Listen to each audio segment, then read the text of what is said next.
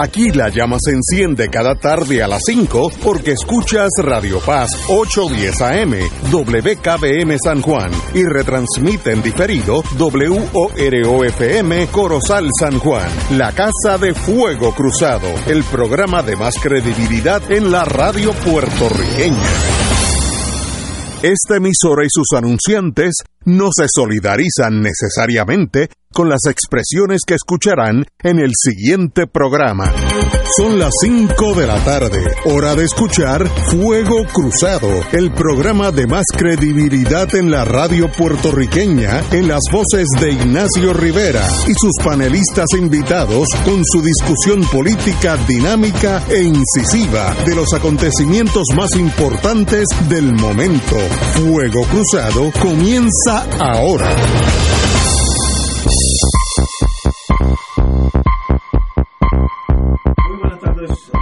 Hoy es lunes, comenzamos la semana a- en unas horas que son seis más o- siete horas, que ya es mañana martes, y ya se abren la, los polling stations, las urnas de la eh, elección a medio término, midterm elections, que esta vez yo llevo 40, 50 años viendo este tipo de elecciones.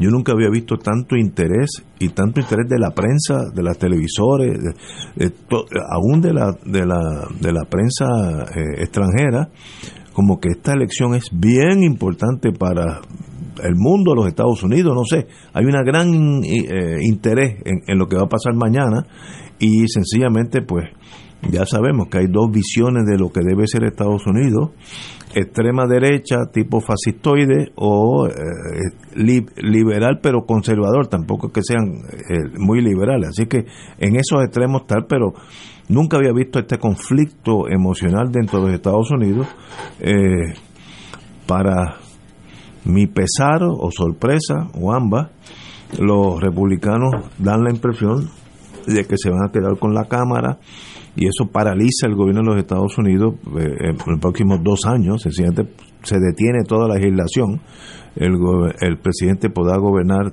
por decreto, pero nada más allá de hacer una, una nueva ley, si si es que sucede. Eh, Puerto Rico se afecta o no se afecta, todo eso vamos a discutirlo hoy, pero como alguien que, de paso, Juan Dalmao está con nosotros hoy, muy buena. Saludos, saludos Ignacio, saludos Fernando y a toda la radio audiencia. El, el compañero catalán tiene un resfriado, así que vendrá el próximo lunes. Pero, ¿cómo tú ves esta crisis eh, periodística a nivel casi mundial? Bueno, lo primero es lo que tú señalas. Eh, eh, es inaudito el, el- el nivel de interés y de intensidad con que esto se sigue. Yo a cada rato veo la televisión española o la televisión inglesa eh, y es, es sorprendente, siguen el tema como si fuera un tema de alta importancia para, para su propio país. Hombre, y es que en el fondo lo es porque quién es o deja de ser presidente de Estados Unidos, o aunque no hay elección presidencial propiamente en juego aquí, o quién controla el Congreso, o cuáles van a ser las políticas de Estados Unidos en, cómo se vincula con el mundo, normalmente es un tema importante porque es uno de los jugadores de más peso. Pero si a eso le añade que, como tú señalabas, Ignacio, aquí no estamos hablando de- de dos versiones de una misma visión de mundo, estamos hablando de dos visiones de mundo radicalmente diferentes y con consecuencias, con consecuencias.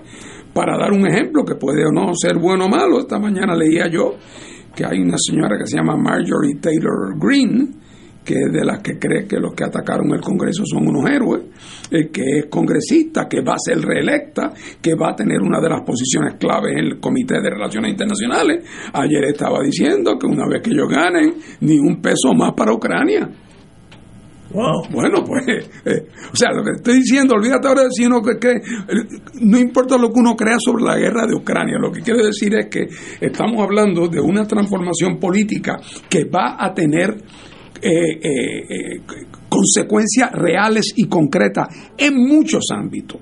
Nosotros aquí en Puerto Rico, en esta esquinita del Caribe, estamos también sujetos a esos vientos, no digo yo alicio, esos vientos huracanados. Eh, porque muchas de las políticas fundamentales de Puerto Rico, eh, como, sabemos por definición, eso es lo que quiere decir el colonialismo, que la mayor parte de las fuerzas que gravitan sobre Puerto Rico no son fuerzas que generamos nosotros mismos internamente, sino que vienen de afuera y marcan nuestro desarrollo, nuestro destino. Eh, y no es lo mismo eh, bregar con gente razonable y sensata y con una cierta visión de mundo que bregar con gente primitiva y lo digo no por decir que todo tiempo pasado fue mejor, a nosotros los presidentes liberales americanos no nos fueron de mucha ayuda en términos de la descolonización, pero tampoco puede decirse que fueron unos negreros con Puerto Rico, porque ese tampoco es el caso desde el punto de vista económico eh, y, social. Y aunque muchas de esas políticas fueron políticas mal dirigidas, no fueron políticas producto de la tacañería o de la cicatería, eh, en todo caso políticas equivocadas pero en el caso de, la, de lo que representa esa, nueva derecha americana, que es una derecha poco civilizada, una derecha primitiva, cruda, vengativa, racista, eh, eh, eh, esa, gente para Puerto Rico representa un, un, camino de estancamiento y de, y de crisis. Otra vez, eso, por otro lado, también será un reto para que los puertorriqueños tengan que enfrentar decisiones que no han querido enfrentar históricamente por muchos años. Porque mientras el americano era, entre comillas, bueno, y cuando pasaba dejaba siempre su propinita, eh, pues entonces la gente decía, no son tan malos nada. Pero ahora, cuando pasan por al lado, no solamente que no dejan la propinita, sino que van a dar el cocotazo también. Eh, y así es que eso será un elemento que sirva de acicate en este proceso en que Puerto Rico vaya en estos próximos años eh, buscando, buscando un camino para sí mismo como pueblo. Pero el mundo entero está sentado en la punta de la silla. Por otro lado, los resultados de las elecciones de mañana, eh, desgraciadamente, todo parece indicar que los republicanos van a ganar la Cámara, el Senado está ahí al chavo, pero otra vez las tiene todas a su favor los republicanos porque en las elecciones de medio término, históricamente, salvo un par de excepciones, el partido que está fuera del poder gana escaños porque tiene el efecto de convertirse en un referéndum sobre el incumbente.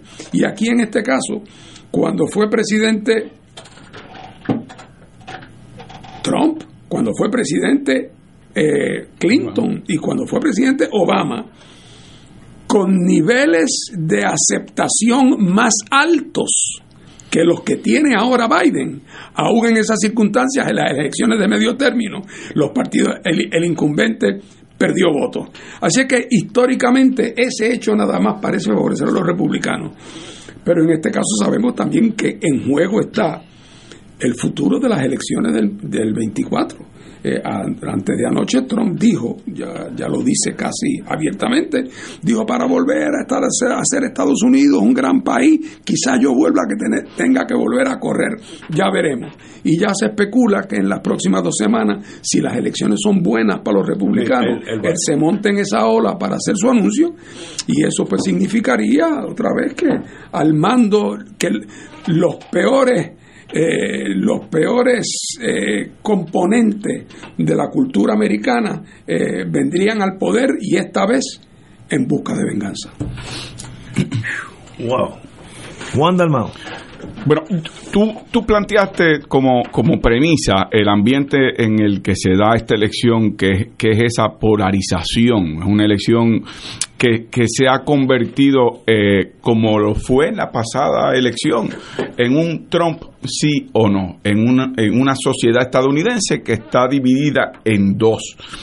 Y digo en, en, en una votación Trump sí o no, porque como sabemos, los que votaron por Joe Biden no es que necesariamente fueran apasionadamente a votar por Joe Biden. El Partido Demócrata en este contexto electoral está enfrentando lo que posiblemente sea una determinación política de cara al futuro.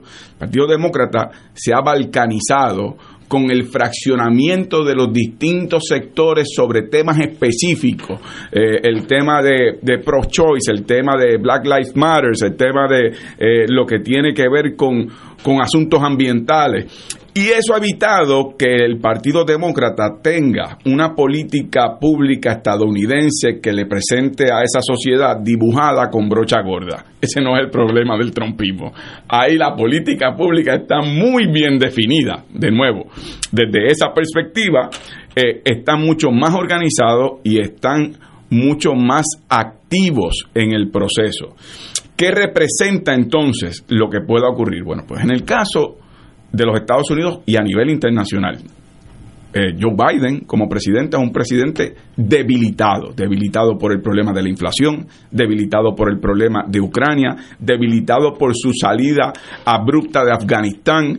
Así que yo me puedo imaginar a un Congreso republicano con la lista de crímenes que ha cometido Joe Biden, iniciando un proceso de residenciamiento. El efecto que eso tiene es una paralización absoluta del gobierno, por no decir impugnando su elección. Eh, así que eso tiene un efecto en los Estados Unidos para efectos de lo que son las políticas que hay que impulsar. Y en, a nivel internacional, el ejemplo que usó Fernando, el que ya una persona con la mayor influencia en uno de los comités ha dicho ni un, ni un centavo más para Ucrania, pero así hay otra, otro montón de temas que, que, que afectan a la comunidad internacional. Estados Unidos además tiene en este proceso algo muy inmediato cuáles son las reglas que van a regir para la elección del 2024. Si la mayoría republicana logra control del Congreso, pero también en unas posiciones claves en lo que es la elección de secretarios de Estado en algunos estados, que son los que dominan las comisiones estatales de elecciones, eh, de los que van a ser en algunos counties figuras claves de cómo se ejecutan los votos. Eh, las reglas que van a prevalecer son unas que han estado impulsando sin disimulo en el Partido Republicano, que es la idea de continuar marginando los sectores de los votos de los afroamericanos, de los sectores eh, de, votos que el Partido Republicano no ve como votos que les apoya para, para una elección. Así que eh, todo ese, ese concepto del gerrymandering y la redibujación de mapas electorales eso va a continuar de forma que le responda eh, al Partido Republicano. Ese es el drama interno que tienen que enfrentar los estadounidenses y que va a ser va a ser consecuencia del resultado que veamos de esta elección, quienes van a estar imponiendo las reglas y estableciendo eh, la, lo que sería el ordenamiento electoral estadounidense. En el caso de Puerto Rico, yo voy a sumarle a lo que dijo Fernando lo siguiente. Para nosotros este es un proceso cuyas consecuencias no son tan fáciles de leer. Porque si bien es cierto que los republicanos con respecto a las políticas económicas y sociales hacia Puerto Rico eh, han tenido una actitud severa, particularmente en tiempos recientes, por otro lado, Donald Trump es una figura tan, y, el trumpismo, eh, eh, tan eh, dada a, su propia realidad que fácilmente en un momento Trump dijo, oye, no podemos intercambiar a Puerto Rico por Groenlandia. Y que de repente una figura como Trump, por malas razones, por malas razones, que puede ser racismo, que puede ser la exclusión de lo que él considera que los puertorriqueños no se saben gobernar, toda, la, toda la connotación racista de su mensaje. Sí, pero puede ser una persona que diga, oye, ven acá y, y esta isla del Caribe nosotros vamos a seguir teniéndola como territorio no incorporado, como una colonia. Hay que dar unos pasos contundentes y que de repente, eh, ahora sí, como dijo Fernando, que eso obligue a que en Puerto Rico tengamos que entonces tomar unos pasos para enfrentarnos a esa realidad de una forma seria. No puede ser un proceso de descolonización eh, con, seis delegados congresionales o cabilderos de la estadidad sirviendo de caricatura de un verdad de, lo que es la visión de un solo sector político en Puerto Rico, un verdadero proceso de descolonización. En ese escenario tiene que ser uno que reclame la participación democrática de los puertorriqueños en la determinación final, conociendo de antemano viabilidad, responsabilidades y obligaciones de cada una de las opciones y sus procesos de transición. Y eso se logra con un diálogo bilateral. Eh, se ensayó con el proyecto Johnston de 1989 1991, eh, en donde hubo bilateralidad en la idea de cuán viables eran qué opciones y cuáles eran sus consecuencias económicas, políticas. Eh, yo creo que ese es un tema que hay que retomarlo En el caso de los demócratas, Joe Biden tan pronto llegó a la presidencia habiendo prometido que tocaría el tema de Puerto Rico y de la descolonización de Puerto Rico, se lavó las manos y dijo, este es un problema del Congreso. Pues, pues ya sabemos cuál es la posición de Biden con respecto al tema de Puerto Rico. Si en el caso de Trump, ese es otro escenario, el tiempo está, ¿verdad? Eh, el tiempo dirá, pero planteo esto porque aún en nuestro caso, sea Trump o sea Biden o el trumpismo y los demócratas, hasta que nosotros no tengamos desde Puerto Rico una iniciativa contundente, articulada, seria, en reclamo de nuestra autodeterminación, entonces pues lo que van a hacer eh, es según les convenga a ellos, tú lo has dicho en otros contextos, Ignacio, ¿cómo actúan los imperios? Bueno, los imperios actúan como les conviene a los imperios. Y entonces si no les conviene enfrentar el problema porque no tienen la presión, pues ahí lo echan a un lado y vendrán las penalidades económicas, pero si nosotros pudiéramos articular, cosa que no ha pasado ni con los gobiernos populares ni PNP, un proceso real de descolonización, eso puede ser una nueva, un nuevo mapa de ruta para que podamos superar finalmente eh, o iniciar el proceso para superar nuestra condición colonial. Wow, vamos a una pausa. Yo tengo algo que decir en torno a estas elecciones que están por empezar, digo, en menos de siete horas, ya, ya estamos en el martes, así que vamos a una pausa.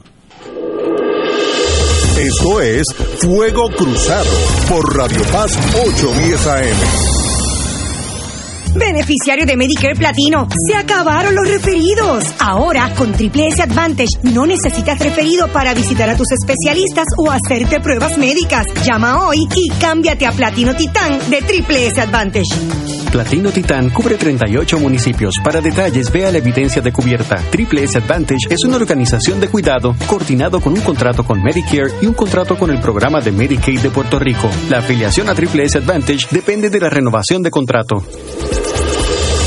Fuego Cruzado está contigo en todo Puerto Rico. Restaurant Mar del Caribe te ofrece un ambiente acogedor, elegante y la mejor comida internacional. Exquisitos cortes de carne, oso, buco, cabrito, chuletón de ternera, gran variedad de mariscos y pescados, langosta, roda, bayo, merluza y bacalao. Amplio salón de actividades para reuniones familiares o corporativas. Restaurante Mar del Caribe, calle Loíza 2444 Punta Las Marías, 787-545-5025. Restaurante Mar del Caribe, tu mejor opción para comer bien. El Consejo de Acción Social Arquidiocesano Casa presenta su programa radial Casa de Todos, difundiendo el mensaje de la doctrina social de la Iglesia cada martes a las 11 de la mañana por aquí por Radio Paz 810 AM. Conoce este instrumento que utiliza los valores y principios del Evangelio para analizar nuestra actualidad social. Velamos por la dignidad del ser humano. Casa de Todos, martes a las 11 de la mañana, por aquí, por Radio Paz, 810 AM. Todos los jueves Radio Paz y la Administración del Seguro Social te ofrecen un espacio informativo para orientarte y aclarar todas tus dudas sobre los derechos, requisitos y obligaciones para poder disfrutar de sus beneficios. Plantea tus preguntas por el 787-349-82 y conoce antes que nadie los detalles concernientes a cambios y nuevas regulaciones escuchando todo sobre Seguro Social con Víctor Rodríguez, los jueves a las 11 de la mañana por Radio Paz, 810 AM. Y ahora continúa Fuego Cruzado.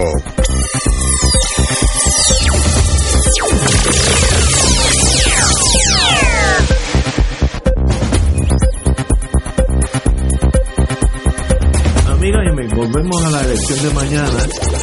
Eh, como algunos de ustedes saben, yo recibo eh, periódicos, magazine de, del mundo militar y de armas de fuego. Y entonces si uno lee lo que ha salido en esos periódicos de armas de fuego, aquí estoy hablando del NRA, National Rifle Association, que dice, esta es una elección para salvar la, la libertad. One election to save freedom. Y dice el, el Executive Vice President Wayne Lapierre,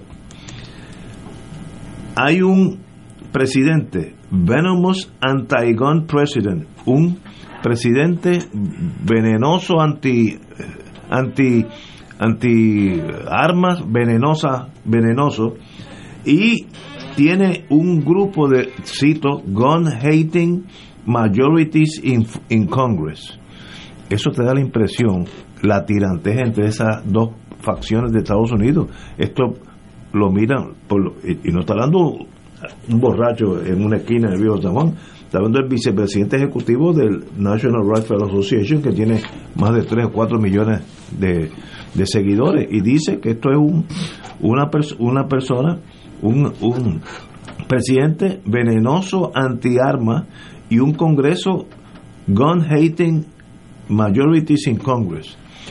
Por tanto, él pide que todo el mundo esta vez nos estamos jugando la libertad. En otro magazine, lo arranqué, tan, eh, eh, no sé cuál, pero un magazine de derecha también.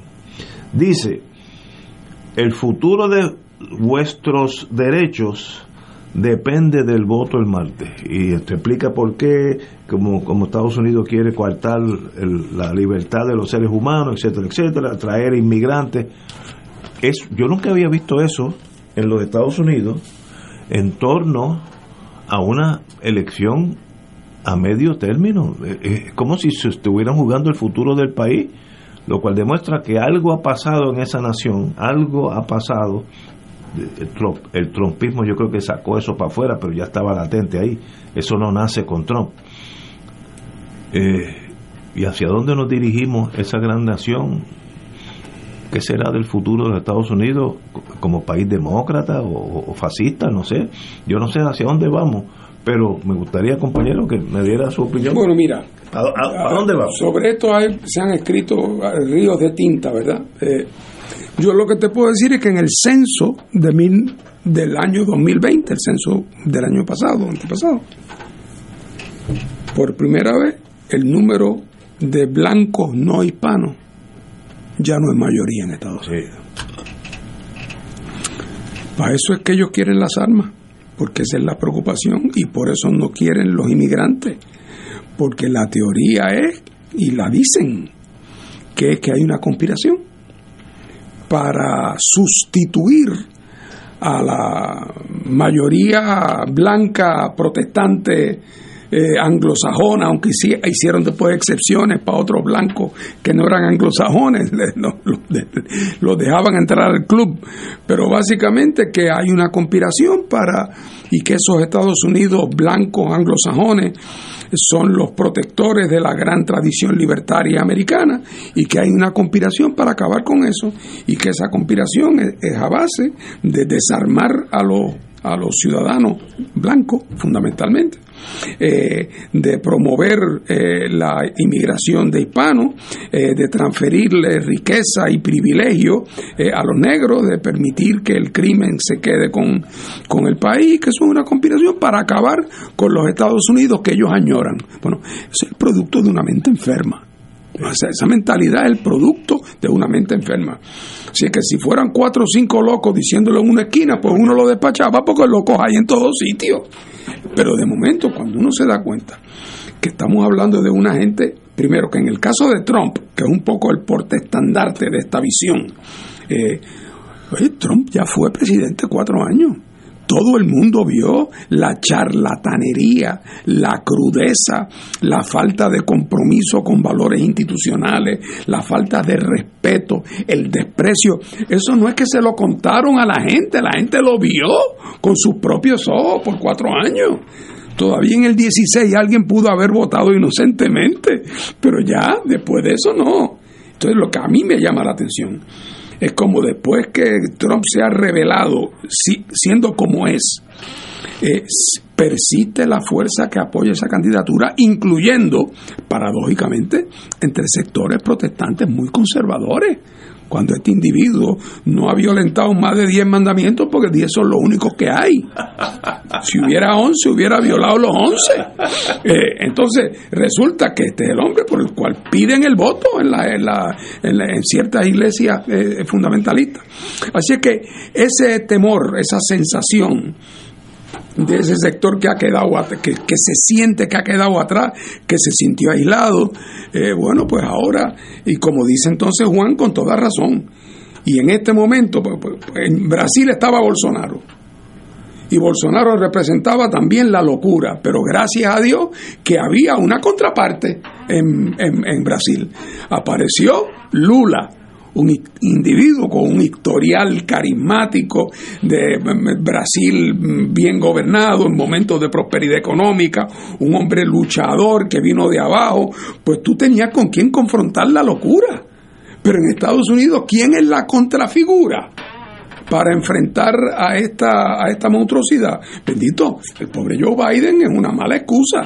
Eh, y, la idea de que pueda ser el candidato en la próxima es el sueño de una noche de verano, eh, ¿verdad? Así es que, eh, y, y entonces en un partido, además, como señala Juan también, en un partido que más se ha ocupado de atender las discrepancias que tienen entre ellos que en presentar un frente común para, para, para el gran reto que representa esa, esa, esa derecha primitiva eh, que ha ido eh, sacando la cara o sacando, mostrando su rostro en estos últimos años. Así es que es un momento muy, muy, muy complicado para los Estados Unidos. Eh, otra vez, esta no es la única sociedad en el mundo que está pasando también por procesos de polarización. Bueno, ya ahí lo de Brasil dicho está. Italia. Eh, en Italia lo hemos visto, eh, lo hemos visto en sitios como en Suecia. Y entonces muchos de estos sitios los componentes tienden a ser similares.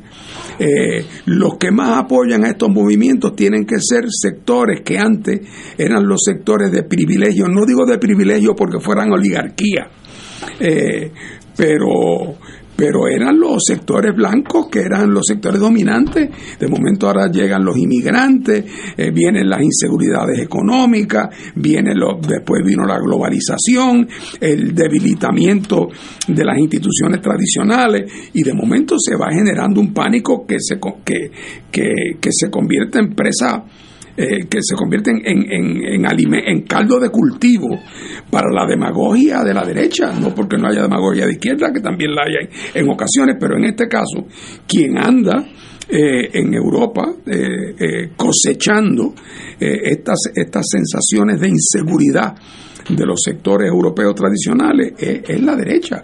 Pero en Estados Unidos, otra vez, pues, no es lo mismo que en Luxemburgo vaya al poder un loco que en Estados Unidos, porque el impacto de Estados Unidos sobre el mundo es mucho más grande que el de Luxemburgo, ¿verdad?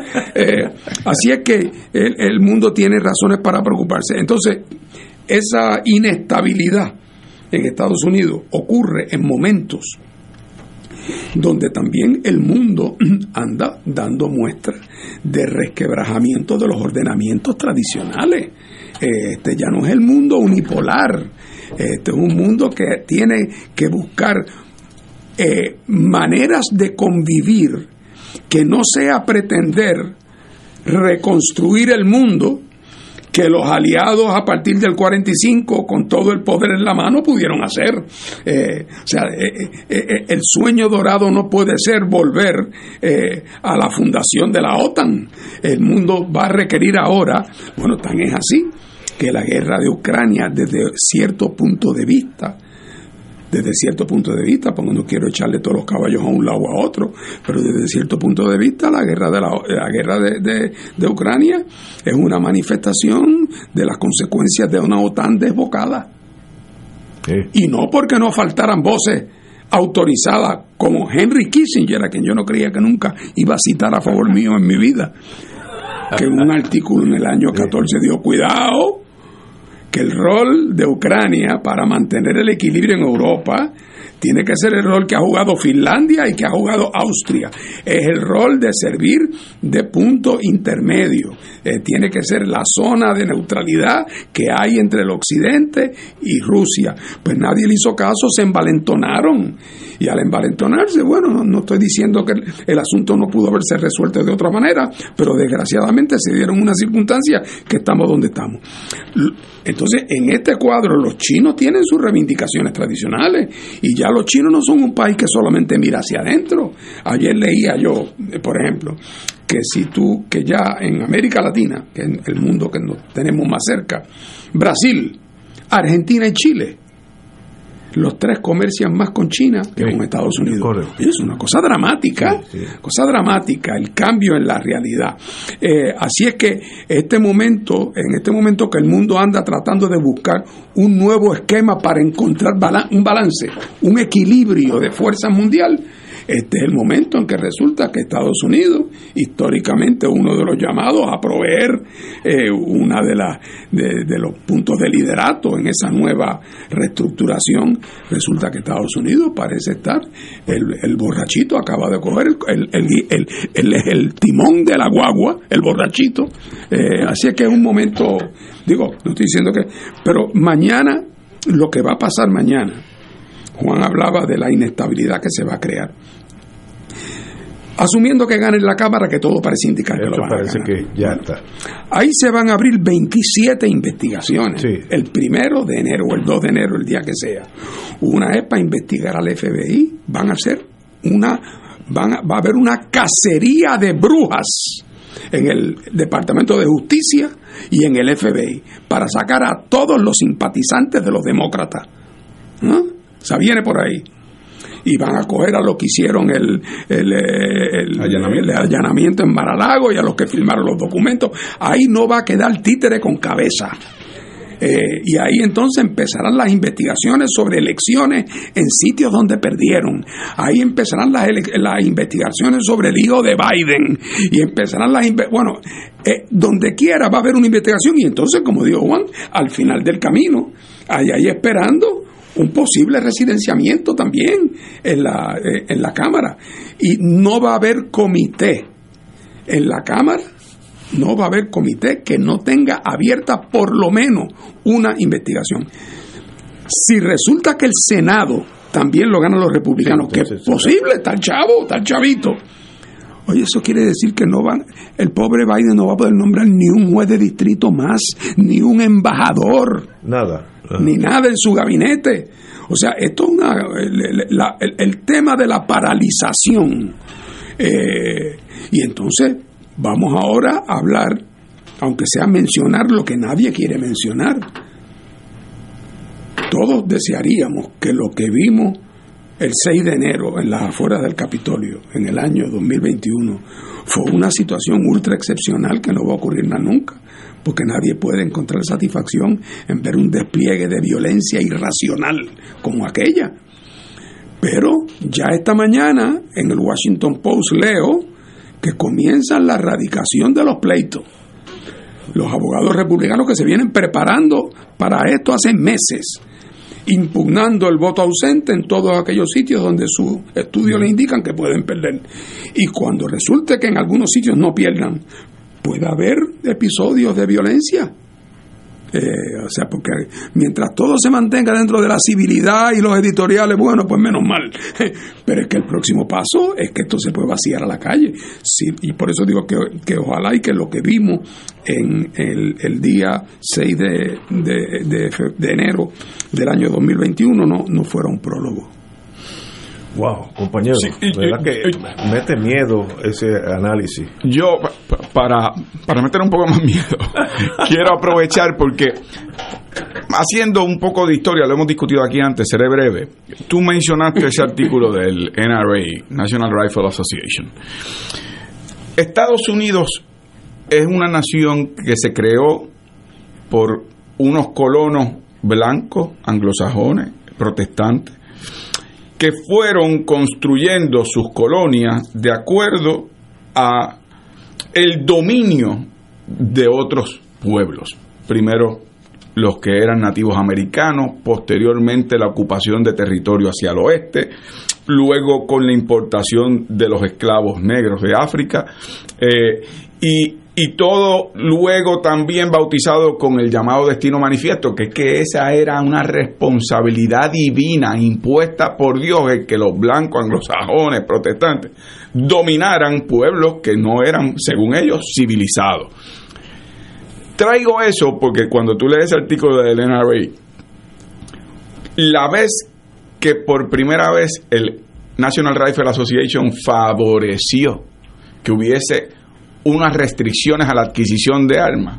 ¿Ustedes saben cuándo fue? Fue en el 1968, cuando las panteras negras comenzaron a armarse. Ah. Bien. O sea que lo que trae Fernando y tú traes es muy oportuno a esa división de razas que hay, que es una olla de presión que está encontrando ya cómo explotar. Ahí vienen medidas eh, draconianas para que los afroamericanos no voten. Por ahí viene en el Tribunal Supremo de los Estados Unidos la revisión de acción afirmativa, affirmative action, que le da espacios a minorías para educación y para otros contextos laborales.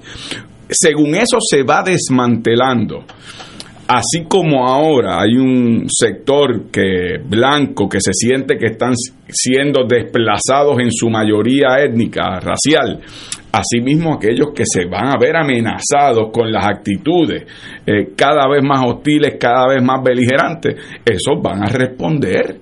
Eh, y por lo tanto, eso que, que, se está dando en Estados Unidos, eh, crea su inestabilidad local, internacional, pero va a crear un conflicto racial que ha existido antes, que no haya existido.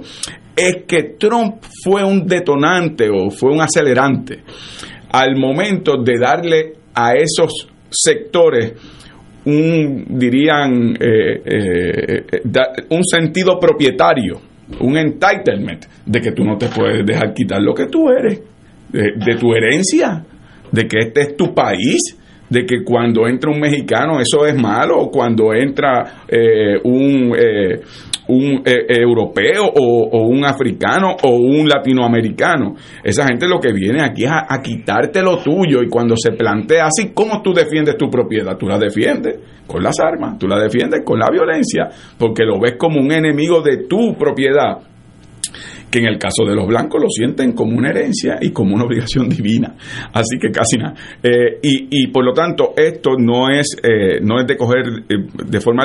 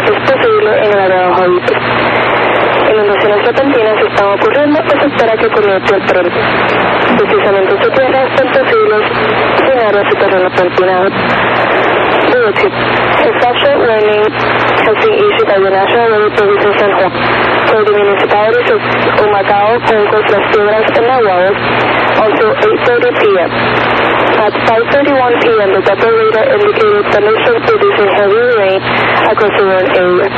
Up to of rain have fallen. Additional rainfall amounts to two inches are possible in the Warren area.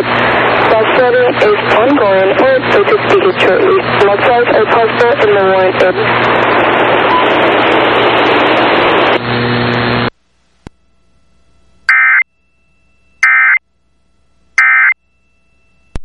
271 republicanos que insisten que las elecciones pasadas las ganó Trump. y de esos 271, como 200 van a ser electos mañana. Sí, no, o sea que estamos hablando de un cuadre mayor. Pero yo me fui de Puerto Rico a los 14 años y regresé ya con familia, hijos, para estudiar el derecho. Así que mi formación se hizo en Estados Unidos para bien o para mal. Eso es un hecho de mi, de mi vida. Y yo siempre, siempre y a veces se me hace difícil analizar lo que estoy analizando.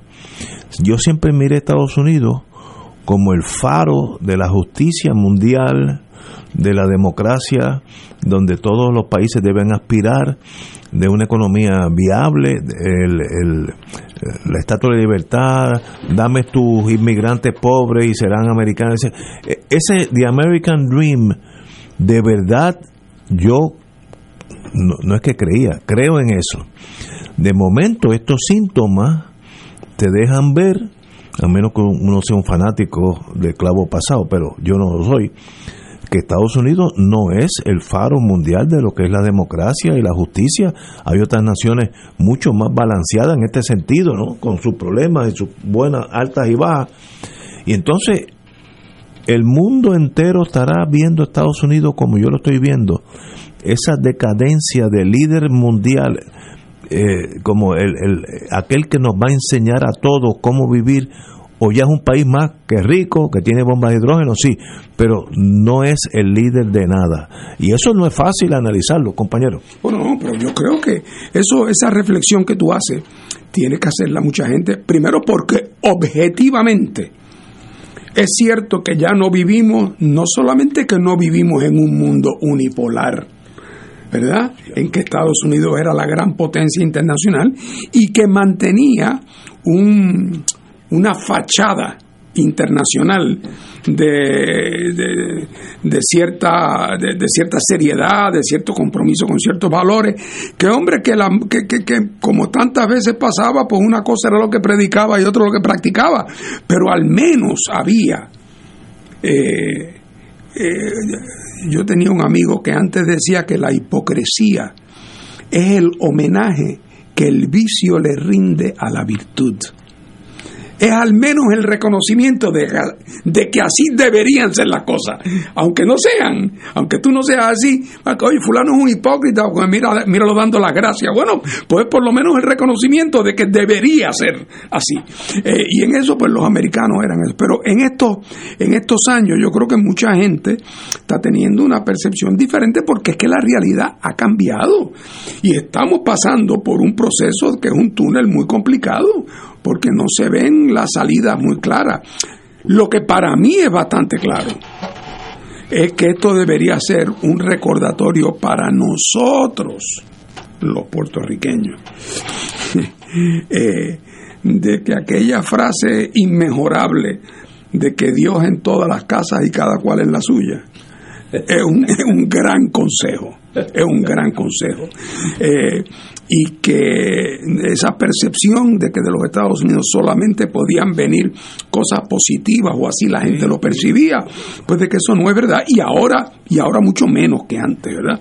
Eh, así es que Juan lo mencionó al principio en su primer turno que que no deja de ser cierto también que es posible que un gobierno americano de derecha y crudo eh, no va a lograr que le entreguen Groenlandia a cambio de Puerto Rico porque Groenlandia está llena de petróleo y los daneses tampoco son un dechado de virtudes, pero lo que sí me parece a mí es que el, el, los Estados Unidos pueden tener una actitud de más decisiva con respecto a un tema como qué hacer con territorios que ya no tienen la utilidad que tenían antes.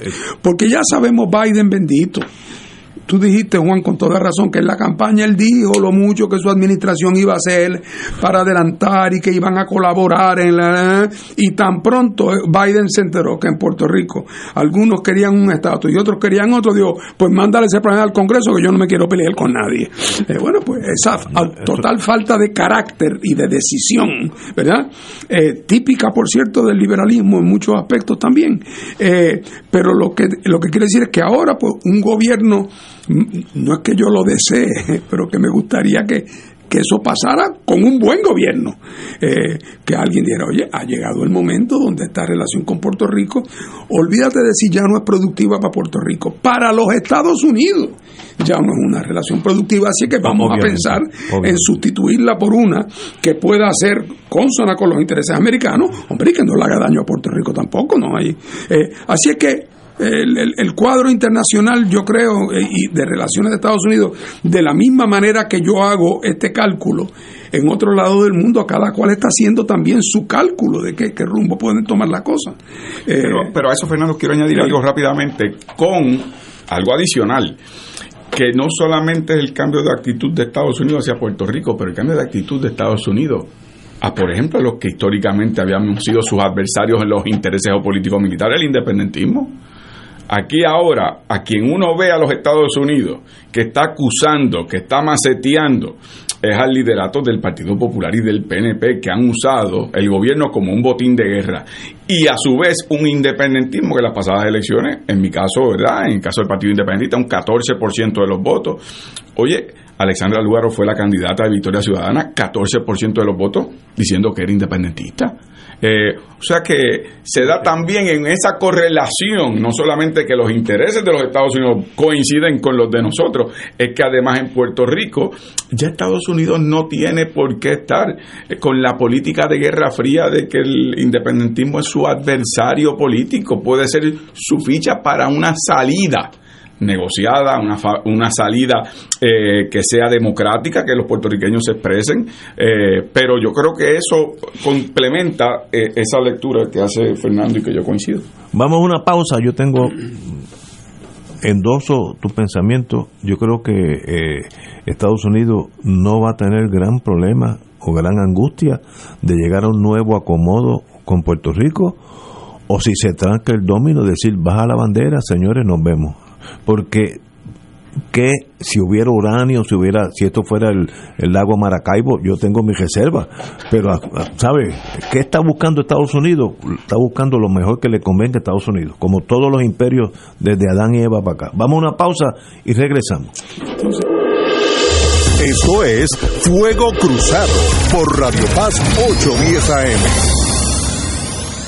Beneficiario de Medicare, con Triple S Advantage recibes más dinero en tu cheque del Seguro Social, hasta 2.041 dólares con 20 centavos al año. Con el Buy Down tienes dinero directo en tu bolsillo que puedes usar para lo que tú necesites, un cafecito, un almuerzo, para hacerle unos regalitos a los nietos y a la familia. Aprovechalo y cámbiate hoy a Triple S Advantage. Aplica a cubierta Ahorro Max. Triple S Advantage es una organización de cuidado coordinado con un contrato con Medicare. La afiliación a Triple S Advantage depende de la renovación de contrato. Fuego Cruzado está contigo en todo Puerto Rico.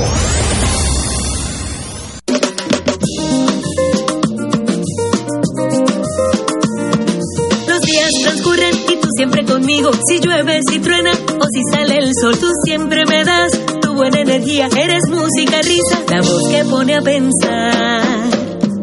Así es la radio de mi país,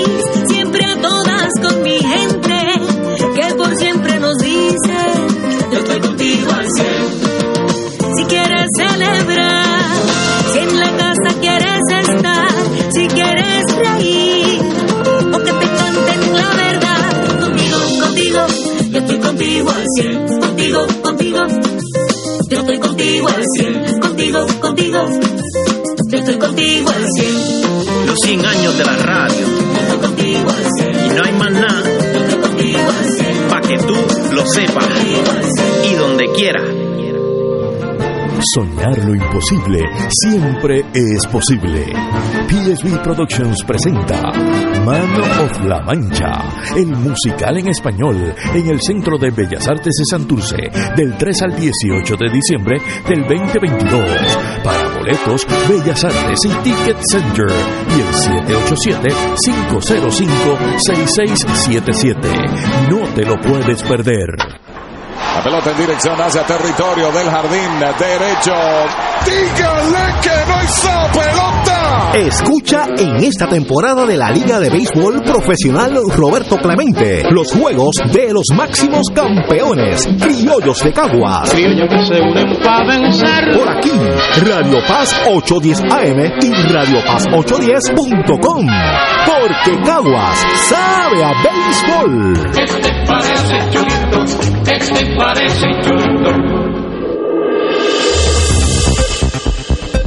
y ahora continúa Fuego Cruzado.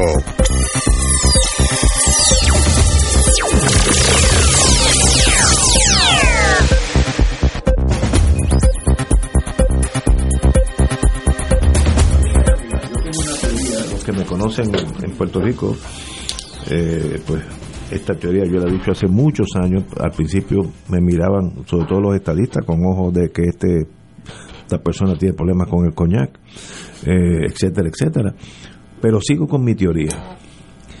Cuando estaba la Guerra Fría y los submarinos soviéticos pasaban por el Caribe, en Rupert Road había una sección ah, Anti-Submarine Warfare, ASW, que monitoreaba, tenía boyas por todo el por todo el Caribe y cuando pasaba un submarino con la hélice ya tú sabías el nombre del submarino. Las hélices son como las boyas digitales para los humanos.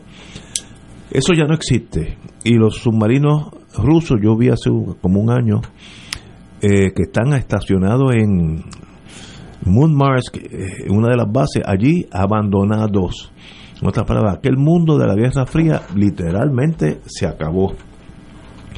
Eh, por tanto, el interés militar que tenía Estados Unidos en torno a la isla de Puerto Rico, que era un portaaviones en el mismo medio del Caribe, es sumamente importante desde el punto de vista bélico. Aquí había una base estratégica, mi primo volaba desde Reimi, eh, en caso de que había que tirarles de hidrógeno a Moscú, pues de Reimi salían un escuadrón, etcétera, etcétera. ¿Y cómo entrenaban? Esto es un poco de trivia. ¿Cómo, entrenaban? Ellos salían de Reimi, volaban a Sudáfrica, tomaban fotos sobre Sudáfrica, las diferentes ciudades y regresaban a Reimi sin parar.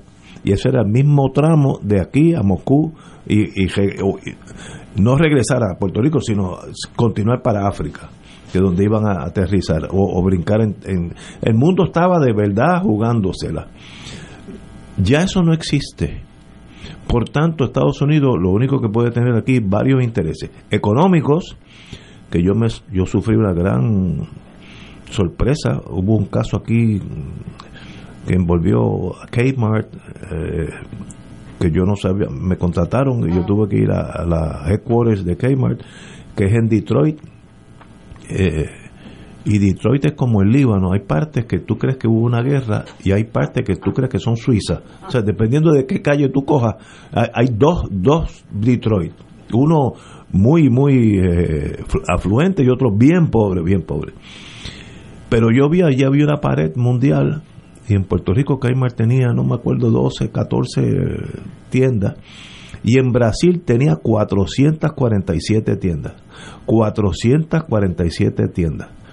En otras palabras, el hecho, muchos estadistas dicen, pero mira las inversiones que Estados Unidos tiene aquí, pues en, Brasil tiene 10 veces lo que tenía aquí en, torno a Kmart.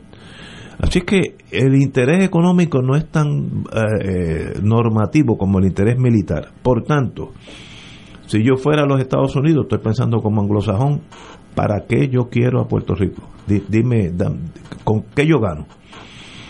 ¿Son ciudadanos? Sí, pero hay un caso que se, algo, se llama algo versus Belli, B-E-L-L-I, que dice que aunque tú seas de padres norteamericanos, si en los años de pubertad, hay unos años, se me quedó el teléfono, ya lo encontraron, gracias a Dios, eh, pero ese caso yo lo tengo citado, dice que si tú no vives cinco años consecutivos, antes de los 15 años, por ahí más o menos, tú no eres ciudadano americano, aunque de padres americanos, por tanto, la ciudadanía en Puerto Rico, míralo como anglosajón, aunque digan, no, no, todo el mundo se queda, Sacho, compañero Martín, Dalmao, Ignacio, no se preocupen, pero el nieto mío, cuando nazca, si en ese periodo, creo que es antes de los 15 años, no, no vive como residente en Estados Unidos, no es ciudadano americano. Así que la ciudadanía iría en un declive eh, a través de los 20, 30 años, pues se quedarían,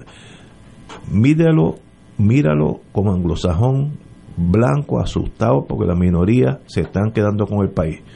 Yo tengo un hijo que vive vivía en Houston, ahora vive en Austin, y cuando yo llegué a Houston hace 10, 15 años, era un, una, una ciudad muy, muy próspera, quiero decir, todavía sigue siendo, pero en manos de blancos anglosajones. Hoy el alcalde es latino, el jefe de la policía es latino, los jueces que... Lo, ha habido una transferencia racial que nosotros no lo miramos así, pero allá sí. Y esos anglosajones se asustan, con razón. Tampoco estoy diciendo que son sencillamente dicen, pero ¿y esta gente que no son ni protestantes, eh, esta gente cuando llegue el momento de la verdad, nosotros vamos a tener el mismo derecho que tienen los latinos en, en Houston. Esa es. Ante ese evento, si yo fuera a Estados Unidos, I would make you an offer, Juan Dalmao, that you couldn't refuse. Ahora voy al Godfather. una oferta, mira, dime cuál es el plan tuyo para hacer una república. Y tienes mi endoso, tienes mi cariño, mi, mi ayuda. Make your plan, porque si no, yo lo voy a hacer por ti. Por curiosidad intelectual, me gustaría no morir antes que yo vea eso, porque eso es lo que va a pasar. Porque es lo que le conviene a Estados Unidos. Lo que nos conviene a nosotros, eso es irrelevante, pero le conviene a Estados Unidos. Se economizan las transferencias puras, no es a cambio de nada, no es Social Security, la pensión mía, no, las transferencias a Estados Unidos, chequeé hace como 5 o 6 años, era 6 punto algo billones de dólares al año. Así que en el momento que seamos república, Juan Dalmao, pues yo te voy a dar 4. Es más, te voy a dar los 6 por 15 años. Pero para, ese es el plan. Yo lo he dicho hace más de 20 años, yo llegué de Estados Unidos, como dije, me fui jo- jovencitito, llegué ya para mí medio formado como, como anglosajón, aunque no lo soy, y veo que eso es lo que va a pasar. Me gustaría que pasara para decir, yo pude haber sido un buen agente de, de análisis de inteligencia. Compañero. Bueno, mira, lo, lo primero, déjame darte la buena noticia. Que eso está pasando. O sea, eh, o sea, eh, lo- tú hablas, tú dijiste ahorita la importancia que tenía la base de Raimi Que no existe. y la importancia que tenía No, no. la base de Rubel Rhodes. Que no existe. Y ya no existen. Y no existen porque los americanos decidieron que ya no les valía la pena. Eh, ¿Verdad? Eh, quiere- no les valía la pena. Eh, y la razón por la cual los Estados Unidos vino a Puerto Rico en el 98 y se quedó era por el valor geoestratégico, no era por más nada. ¿Verdad? Valor estratégico, militar, Seguro. para evitar el vacío de poder, la utilidad de Puerto Rico, la, la frase que tú usaste que es de Roosevelt, del portaaviones en el, En el Caribe. en el Caribe, o los españoles decían la llave de las Indias. Eh, y, y ese proceso de los americanos, ah, eh, la otra cosa, el otro, la otra gente que, que quería mantener a Puerto Rico a todo trapo, además de los militares, que ya no les interesa, la otra gente eran las grandes corporaciones americanas 936. Que ya no. Pues como ya la 936 no existe, las compañías americanas que están aquí, cuando repatrian sus ganancias para Estados Unidos, lo hacen en lo- con las mismas reglas que lo hacen las que repatrian desde Chile o desde Afganistán. ¿Ah? Lo mismo. Entonces, tú puedes tomar un crédito allá por lo que pagaste acá, pero, pero más nada. Eh, así que, por lo tanto, el día que tú le digas a esa compañía americana, en tiempo de la 936, le decía que Puerto Rico se iba a independizar, y eso era tirarle con una flecha al corazón, porque se le acabó la exención contributiva. Hoy día, esa flecha le pasa por encima porque yo eh, ya ahora, en, bajo la, habiéndose ido a la 936, no tienen la ventaja contributiva que tenían antes. Así que los industriales saben que si están aquí por una serie de razones, cuando venga la independencia, esas mismas razones prevalecerán. Los militares que no tienen interés porque esto se les volvió obsoleto, se volvió obsoleto por la misma razón que el fuerte del Cañuelo en Isla de Cabra ya es obsoleto. A nadie le interesa el valor militar de Isla de Cabra para proteger la entrada a la bahía de San Juan. Ya, ya la guerra no es así. Hubo un momento donde era crucial, pero ya no tiene ninguna importancia. Así que eso, ahora, ¿qué pasó? Que los Estados Unidos, en su extensión del dominio sobre Puerto Rico a lo largo de todo el siglo XX, cometió algunos errores uno de los cuales fue la extensión de la ciudadanía. Fue un error de los americanos. ¿Por qué lo hicieron? Lo hicieron porque en aquel momento el temor a que se fuera a generar una mayoría a favor de la independencia era tan grande. El gobernador de Puerto Rico testifica en el Senado cuando la ley Jones y dice lo importante de la extensión de la ciudadanía es que le pondrá fin a esta habladuría sobre la independencia. Es en el 1914 que el Partido Unión de Puerto Rico asume la independencia como única alternativa. O sea, el, el Partido Unión rompe su, su ambivalencia decantándose a favor de la independencia en el año, en el año 14. Eh, así que está la Primera Guerra Mundial eh, operando, están los, los barcos alemanes ya están en el Caribe. Entonces, pues en ese momento, en la desesperación, ¿qué tú haces para, prote para asegurar que el Caribe sea tuyo? Bueno, en el 14 manda los Marines a Haití. En el 15 los mandas a Santo Domingo. y entonces en Puerto Rico, no, ese ya lo tiene. Lo que, lo que quiere es que no se te vaya. ese ya lo tiene. Pues a ese le extiende la ciudadanía. Y eso le cierra la puerta a la independencia. Es verdad que no se la abre a la estadidad, como nos dijo el Tribunal Supremo dos años después, pero te sirve para eso. Pero en el proceso, ¿cuál fue la falta de imaginación americana? La falta de imaginación es que en aquella época, la década del 20 o del fin de, de la década del 10, era todavía posible para un americano pensar, o para un europeo, pensar que un país podía ser colonia de otro para siempre. Y por lo tanto la extensión de la ciudadanía no representaba ningún peligro para ti. Porque, o sea, no era que de ahí para adelante después te iba a pedir más. Es que, es que ciudadano, pero será colonia siempre. Inconcebible. Bueno, ese es el año de la decisión del caso de, de Balzac, y donde explica, mire, otra gente con un idioma distinto, una cultura distinta, una tradición distinta, no pueden ser Estado. Está dicho por la mayoría del Tribunal Supremo. Y en esa circunstancia, ahora de momento, cuando el mundo cambia, y ya el colonialismo no es sostenible, de momento el detallito de la ciudadanía se vuelve un problema. Porque ahora entonces los americanos dicen, ¿cómo, cómo es esa pasta de dientes que saqué del tubo, ahora cómo la meto adentro de nuevo? Porque no, hay no tienen precedente, porque nunca le extendieron ciudadanía a ningún territorio no incorporado y por lo tanto en aquel momento pues no sabían que, no saben qué hacer. ¿Cómo? Porque Filipinas nunca se extendió la ciudadanía y no se extendió porque en el caso de Filipinas estaban claros que Filipinas iba camino a la independencia. Por eso la misma ley Jones que nos da a nosotros la, la, ciudadanía, a los filipinos no se le extiende, porque se decía, Filipinas lo que está en un periodo de protectorado, pero eventualmente será independiente.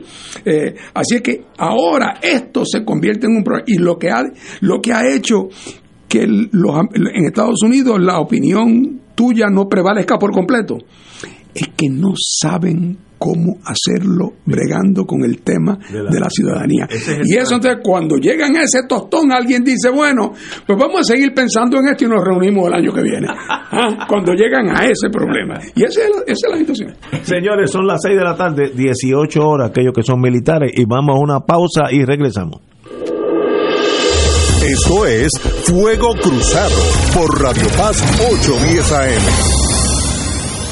Beneficiario de Medicare Platino, se acabaron los referidos. Ahora, con Triple S Advantage, no necesitas referido para visitar a tus especialistas o hacerte pruebas médicas. Llama hoy y cámbiate a Platino Titán de Triple S Advantage. Platino Titán cubre 38 municipios. Para detalles, vea la evidencia de cubierta. Triple S Advantage es una organización de cuidado coordinado con un contrato con Medicare y un contrato con el programa de Medicaid de Puerto Rico. La afiliación a Triple S Advantage depende de la renovación de contrato. Fuego Cruzado está contigo en todo Puerto Rico. Fuego Cruzado, el programa de más credibilidad en la radio puertorriqueña, es ahora la tribuna abierta de análisis noticioso, con diversas perspectivas que exploran el trasfondo de lo que acontece a diario y cómo nos afecta. Escucha Ignacio Rivera y sus panelistas invitados de lunes a viernes en Fuego Cruzado en transmisión diferida a las 10 de la noche por Oro 92.5 FM. Aquí la llama se enciende cada tarde a las 5 porque escuchas Radio Paz 810 AM, WKBM San Juan y retransmite en diferido WOROFM Corozal San Juan, la Casa de Fuego Cruzado, el programa de más credibilidad en la radio puertorriqueña.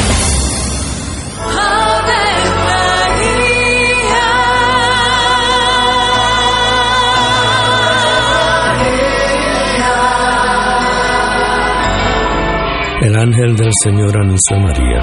Y ella concibió por obra del Espíritu Santo. Dios te salve María, llena eres de gracia, el Señor es contigo. Bendita tú eres entre todas las mujeres, y bendito es el fruto de tu vientre Jesús. Santa María, Madre de Dios, ruega por nosotros pecadores, ahora y en la hora de nuestra muerte. Amén. He aquí la esclava del Señor. Hágase en mí según tu palabra. Dios te salve María, llena eres de gracia, el Señor es contigo.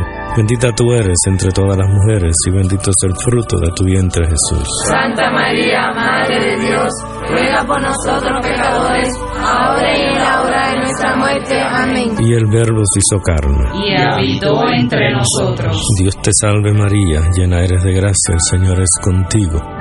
Bendita tú eres entre todas las mujeres, y bendito es el fruto de tu vientre Jesús. Santa María, Madre de Dios, ruega por nosotros pecadores, ahora y en la hora de nuestra muerte. Amén. Ruega por nosotros, Santa Madre de Dios. Para que seamos dignos de alcanzar las promesas de nuestro Señor Jesucristo. Oremos.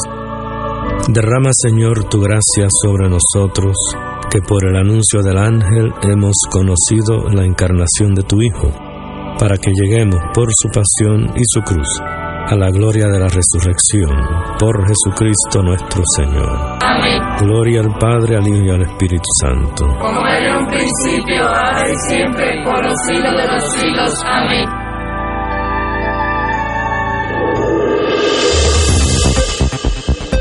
Y ahora continúa Fuego Cruzado. Lo próximo es un segmento pagado.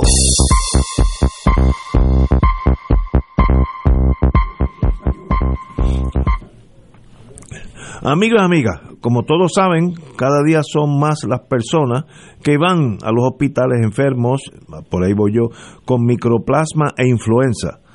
Para hablarnos de cómo proteger la salud de nuestros familiares, nos visita hoy, como siempre, los, los lunes, Omar Carrión, el amigo de HH Distributor.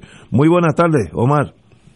Buenas tardes, Ignacio. Buenas tardes a los radioescuchas y buenas tardes a los distinguidos panelistas. Bueno, tengo entendido que HH Distributors, además de brindar soluciones a la calidad de agua, la cual yo soy testigo, también brindan soluciones a la calidad de aire y cómo el sistema Aquaviva ayuda a prevenir enfermedades respiratorias dentro del hogar. Y yo que soy asmático, más importante para mí. Diga usted.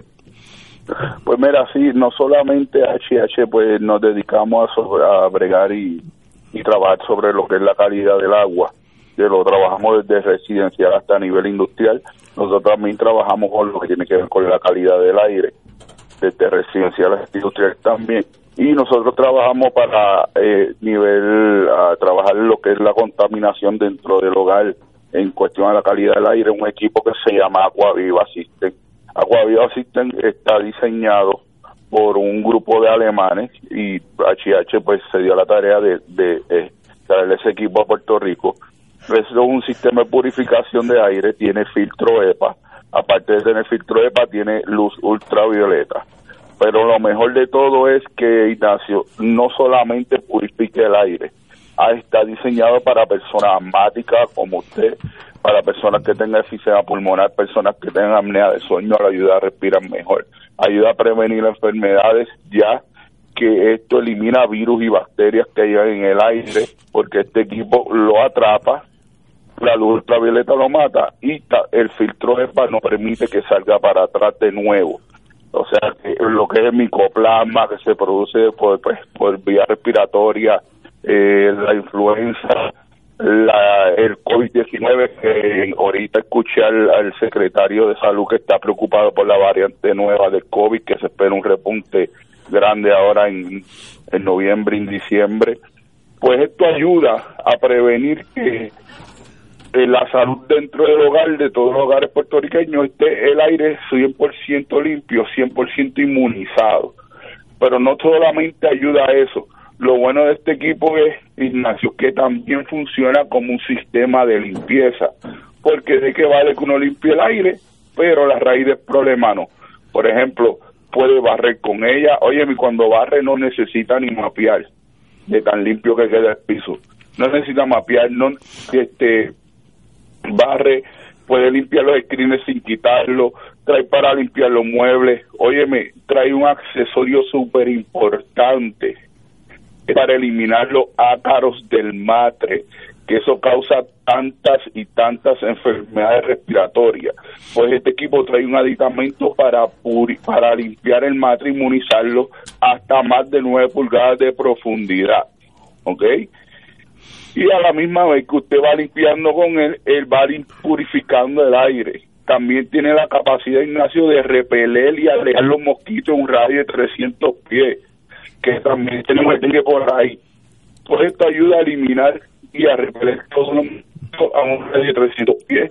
Mientras usted vaya limpiando, él va purificando el aire. Si lo quiere usar como purificador de aire, lo deja prendido y lo pone en una esquina de su casa y va purificando el aire si llega alguien a su casa con algún virus, bacteria que usted desconozca, pues esto te protege. Excelente. ¿A dónde debemos llamar? Sobre todo que ya nos acercamos a las Navidades. Estamos en las Navidades. Muy bien. Bueno, pues vamos a hacer algo.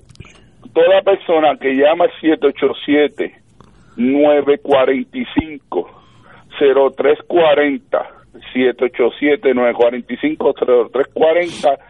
Voy a hacer una oferta de Black Friday. Voy a adelantar el Black Friday hoy. Hoy va a ser el Monday Friday. El Monday Friday. Muy bien. ¿Está bien? 945-0340. 40. Toda persona que llame y reciba la orientación, con solamente llegar a su casa, le voy a llevar el regalito de mini purificador de aire ese coge, eh, purifica como 200 pies cuadrados más o menos, versus el Acuaviva que purifica hasta más de 1800 pies cuadrados por hora. 945-0340. Y escúchame bien, Ignacio, no quiero, no quiero que me quede esta oferta. Toda persona que adquiera la Acuaviva, el sistema de purificación de eh, aire y limpieza, le vamos a incluir por el mismo precio el sistema de purificación de agua valorado en 2.600 dólares. ¿Ok? Y le vamos a incluir la instalación del equipo de purificación de agua y le vamos a dar la garantía de por vida también. O sea, le vamos a darle un 2 por 1. Excelente, Omar.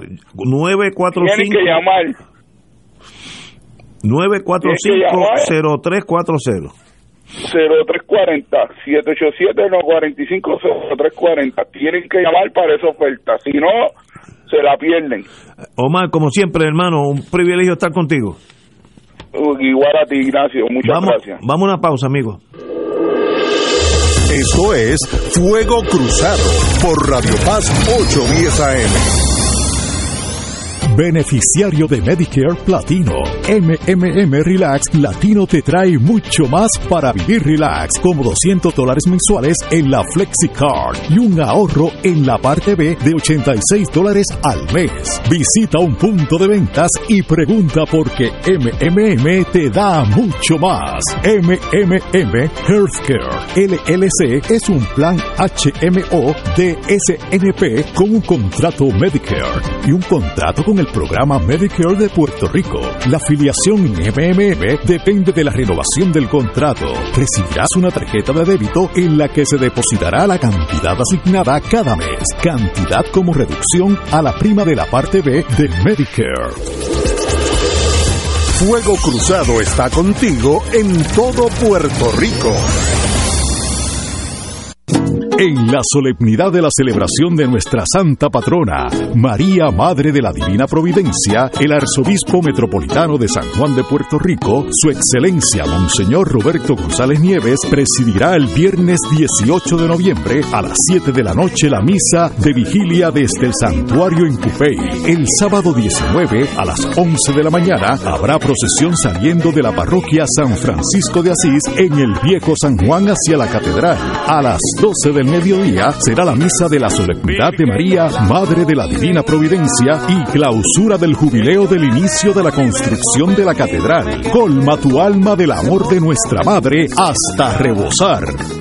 Radio Paz te ofrece el mejor motivo para levantarte temprano y disfrutar el comienzo de un nuevo día de lunes a viernes con Enrique Liboy y Radio Paz en la mañana. La dosis perfecta de noticias, deportes y éxitos musicales de todos los tiempos, humor y curiosidades, calendario de actividades y tus peticiones musicales por el 787-300-4982. Conéctate con el 810 AM de lunes a viernes con Enrique Liboy y Radio Paz en la mañana. Fanático del deporte, la mejor información y el mejor análisis lo escuchas los sábados a las 2 de la tarde por Impacto Deportivo con Javier Sabat y el más completo elenco en deportes por Radio Paz 810 AM y en las redes sociales Facebook Impacto Deportivo Radio PR Twitter e Instagram.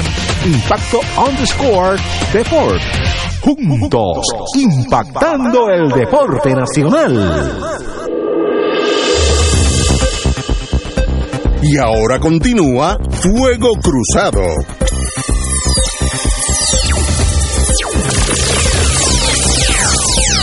Amigos y amigas, estábamos hablando de los latinos en Estados Unidos, las cosas buenas, las cosas malas, pero hay un hoy en la página 6 del Nuevo Día hay un artículo donde mencionan los, los latinoamericanos eh, que están corriendo en las elecciones de mañana. Eh, los vamos a mencionar. Nidia Velázquez, Alejandra Ocasio, Richie Torres, Darren Soto. En, en Florida está Robert Asensio. Eh,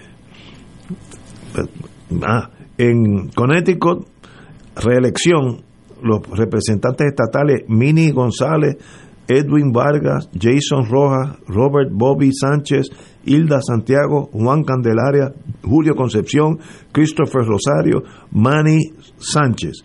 Y en Massachusetts está eh, Adam Gómez, representante John Santiago y Carlos González. En otras palabras, esto es hace 40 años, ninguno de estos tal vez. Yo me acuerdo con, ¿cómo se llamaba aquel que fue de Nueva York? Bob García. Bob García. Era una cosa extraordinaria. Mira lo que acabo de mencionar, más de 15 o 20. ¿Qué significa eso? Pues obviamente la penetración de, porque aquí no solamente no quiero decir que estos son todos puertorriqueños, puede haber de otras naciones, ¿no? Dominicanos, eh, mexicanos, pero obviamente eh, la incursión latina a bastiones estrictamente de anglosajones, como era Connecticut, Massachusetts, etcétera, etcétera. Eso abona lo que estábamos analizando ahorita del el miedo que esto, que esto introduce a los originales anglosajones que llegaron en el Mayflower. Juan. Bueno, mira, déjame, déjame ir por parte porque este es un tema, es un tema complicado, ¿verdad? Eh, hay personas, y esto es un debate que hay incluso dentro de la propia diáspora puertorriqueña que vive en los Estados Unidos, hay personas que pueden ser descendientes de puertorriqueños, pero ya son segunda o tercera generación. No estoy diciendo que eso los hace más o menos puertorriqueños, pero eso es correcto. Pero que en el proceso político han tenido que cumplir con un criterio importante, que es estar imbuido en el sistema americano, tanto social como político. No, no corren como extranjeros, no corren como puertorriqueños para representar puertorriqueños. Se tienen que, se tienen que asimilar al proceso político, eh, porque después de todo, como políticos estadounidenses, van a responder a unos constituyentes. Ah, que puede ser que en algunos de esos casos los constituyentes tengan unos sectores eh, amplios de latinoamericanos, de caribeños, de, eh, de puertorriqueños pues, pues es posible, pero, pero no tendría un éxito dentro de ese sistema político si no se hubiesen insertado dentro del sistema estadounidense, que es el tema de la asimilación, y lo ato al tema que hablábamos hace un rato de nacionalidad versus ciudadanía.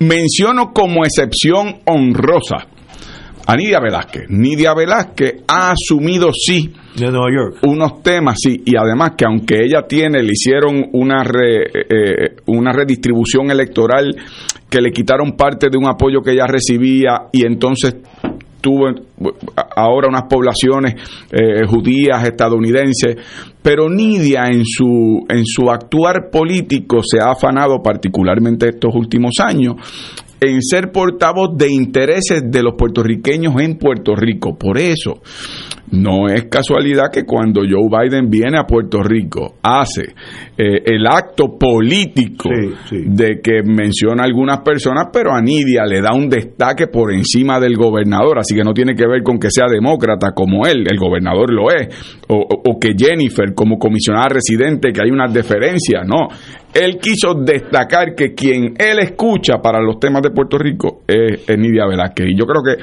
eso es importante porque lo ato al tema anterior, que es el tema de, de que cuando tú mencionaste lo, lo, de la transición hacia la soberanía plena, la independencia de Puerto Rico, y que tú esperas poder ver eh, esa oferta eh, como parte de lo que tú habías anticipado, primero Aquí sí hubo un mapa de ruta del 1989 al 91, que fue el proyecto Johnston, en donde aquí eh, técnicos del Congressional Budget Office, del Congress Research Service, de la comisión con jurisdicción, de los que representaban a los partidos políticos en sus definiciones, con, con las consecuencias constitucionales, jurídico-legales, económicas. Se hizo un esfuerzo enorme para precisamente responder muchas de esas preguntas en tiempos donde todavía había bases militares, donde todavía aplicaban las 936. Si uno lee ese proyecto y sus informes hoy día, eh, todavía ven la referencia de la transición al tema de las 936, a, los temas relacionados a cosas puntuales. En el caso de la independencia, era eh, el Congreso reconocía eh, la autoridad de Puerto Rico con respecto a, a, su territorio y la eventual desmilitarización, o sea, que se paraba claramente. Me acuerdo aquella negociación como si fuera ahora. Nosotros exigíamos que se planteara la salida de la de la, de la, de imaginar imposible porque eso convertía al, a, a, las fuerzas armadas en los enemigos del proyecto que lo hundía y entonces acabamos transando una noche como a las 2 de la mañana por la eventual desmilitarización. Yo dije, eventual puede ser un año, y me acuerdo puede que... mañana, puede ser... Puede ser 100 también. Pero había que llegar a un acuerdo porque nosotros...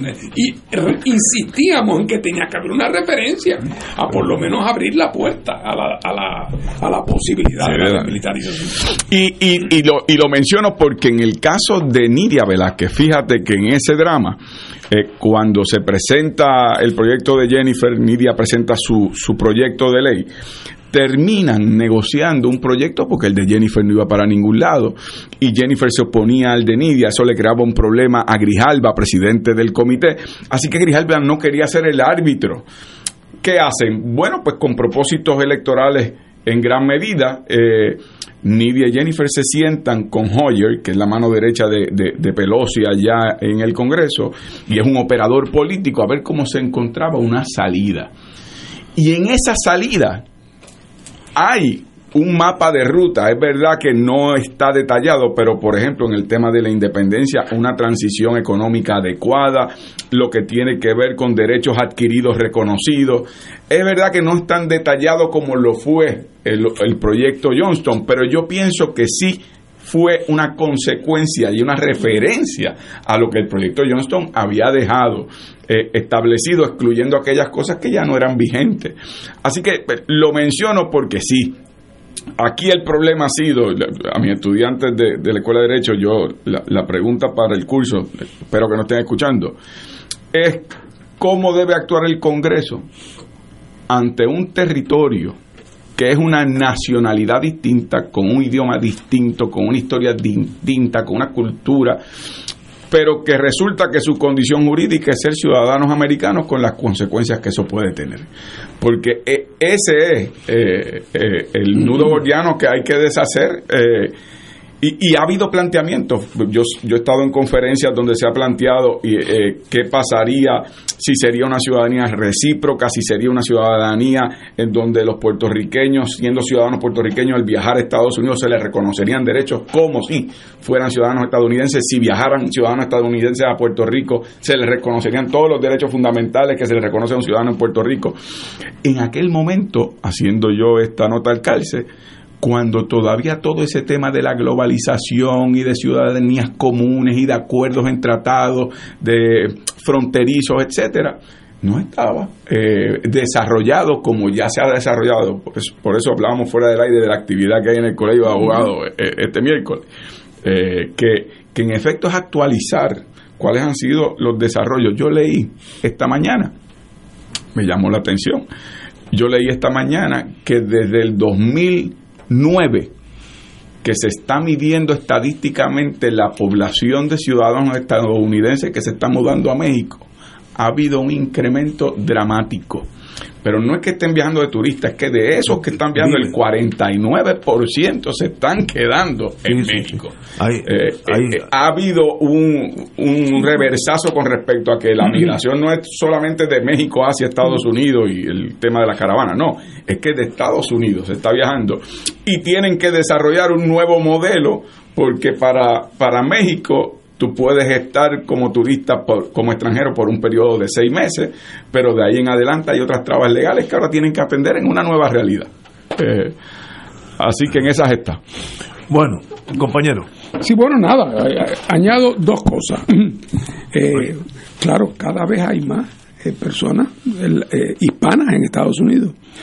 Eh, y doy un dato, porque es que esto opera en, en todos los sentidos. Yo fui a, a, vivir y a estudiar leyes en Estados Unidos en el año del Señor de 1970, en el 70. Eh, y cuando yo llegué a Boston en ese año, en Estados Unidos, según el censo del 70, había en Estados Unidos 9 millones de hispanos. 9 millones de hispanos. Hoy, 30 por ahí. Hoy día, en el año del Señor del 2022. El censo más reciente es el del 2020.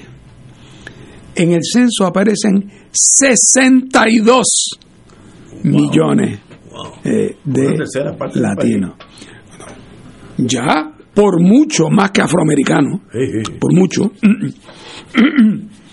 Me acuerdo una vez que a mí me preguntaron en un debate un estadista que estaba muy entusiasmado con la idea de que el tema de la estadidad se iba a resolver cuando vivieran muchos eh, latinos en Estados Unidos. Y me preguntaron que si yo estaba consciente que para el año 2000, no sé cuánto, 2030, 2040, eh, iba, eh, iba a haber una mayoría negra e hispana en Estados Unidos, que qué implica, si yo estaba consciente de las implicaciones, y yo me acuerdo que le decía medio en y medio en serio, bueno, una, una es evidente que los blancos ya no van a tener que trabajar. ¿Ah? Porque claro, para otros los ven como mano de obra. Y hombre, y, y, y, sin duda alguna lo han sido. ¿Qué sería del desarrollo de los Estados Unidos económico de los últimos 40 y 50 años sí, si no fuera por una inmigración masiva? Eh, incluso en eso Estados Unidos tiene una mejor estructura demográfica que lo que tienen la mayor parte de los países de Europa, que ahora se están confrontando con el hecho de que por más que políticamente dinamita el planteamiento de abrir la puerta a inmigrantes, por el otro lado es indispensable porque ya hay mil trabajos que son necesarios e indispensables que no los quieren hacer los italianos o los españoles o los franceses o los belgas. Eh, y que, bueno, incluso si tú ves un, un retrato de, de la cosecha de agricultura, no solamente en California, en Francia o en el sur de España, y vas a ver las caras de los que están trabajando en la cosecha. Por cierto, la otra noche vi un documental muy bueno sobre esas grandes fincas en California, en el Valle Central, que son miles de cuerdas de, pues de, tomate y de lechuga y qué sé yo, qué sé cuánto. Y el capataz era sobre el tema de la mano de obra eh, mexicana, eh, eh, mexicana, americana y mexicana. Le preguntaron al, al capataz que si, que cuántos años él llevaba de capataz en esa finca. Una finca con miles de empleados que venían a recoger. Y él dijo que llevaba 25 años. Y le, y le preguntó el periodista, que era un inglés, si en esos 25 años algún obrero agrícola, uno, había sido blanco americano y dijo que ninguno en 25 años. La agricultura norteamericana, tan, tan productiva que es, eh, que le da a Estados Unidos y da, y da a buena parte del mundo, no podría existir si no fuera por la mano de obra eh, mexicana. Así que ahí las aguas van buscando su nivel, pero los políticos inescrupulosos, como el hermano Trump de quien hablábamos al principio, han convertido esto. Bueno, no, no. ¿Quién se puede olvidar de aquel Trump hablando de que esos mexicanos que venían eran unos violados y unos violadores? Ay, Dios mío, Ah, ah, terrible, ¿verdad? Eh, así es que, pero debajo de eso, de las virtudes y de los y, y de los aspectos negativos de, las inmigraciones, debajo de eso están las realidades numéricas. Eh, de 9 millones a 62 millones es un montón de gente. En algunos sitios, por ejemplo, como en Dade County, más del 50% de la población es foreign born, no hijos de nacidos fuera de Estados Unidos. En la ciudad de Nueva York, en los cinco condados, más del 25% de la población es foreign born. Otra vez, eso ha sido el éxito de la economía norteamericana. Socialmente han tenido unas experiencias de integración muy exitosas, en algunos casos, es más, mientras más blanco, más ef- eficaz la integración. Hubo dificultades con los, eh, eh, con los irlandeses, hubo dificultades con los italianos, pero con el tiempo Se, se, eh, se integran. pues, se fueron integrando. Pero ese no es el caso para otros. Eh, eh, es más, el caso más paradigmático de una inmigración que no se pudo integrar fue la inmigración africana que vino como inmigración esclava forzada. Porque si hay que verlo también así, es un grupo inmigrante, lo único que vino a la fuerza. Eh, y Estados Unidos no pudo. Eso yo, cuando yo llegué a Estados Unidos en el 70, yo me acuerdo que yo empecé, observé por primera vez de cerca esa convivencia de negros y blancos en una ciudad, entre comillas, avanzada, como Boston. Boston, que es liberal. Y yo dije, este problema, esto, este problema, si los americanos no resuelven este problema, esto va a tener consecuencias muy largas. Eh, y yo me acuerdo, eran, eran dos mundos. En la escuela donde yo estudiaba leyes, eh, eso ha cambiado un poco, pero no tanto.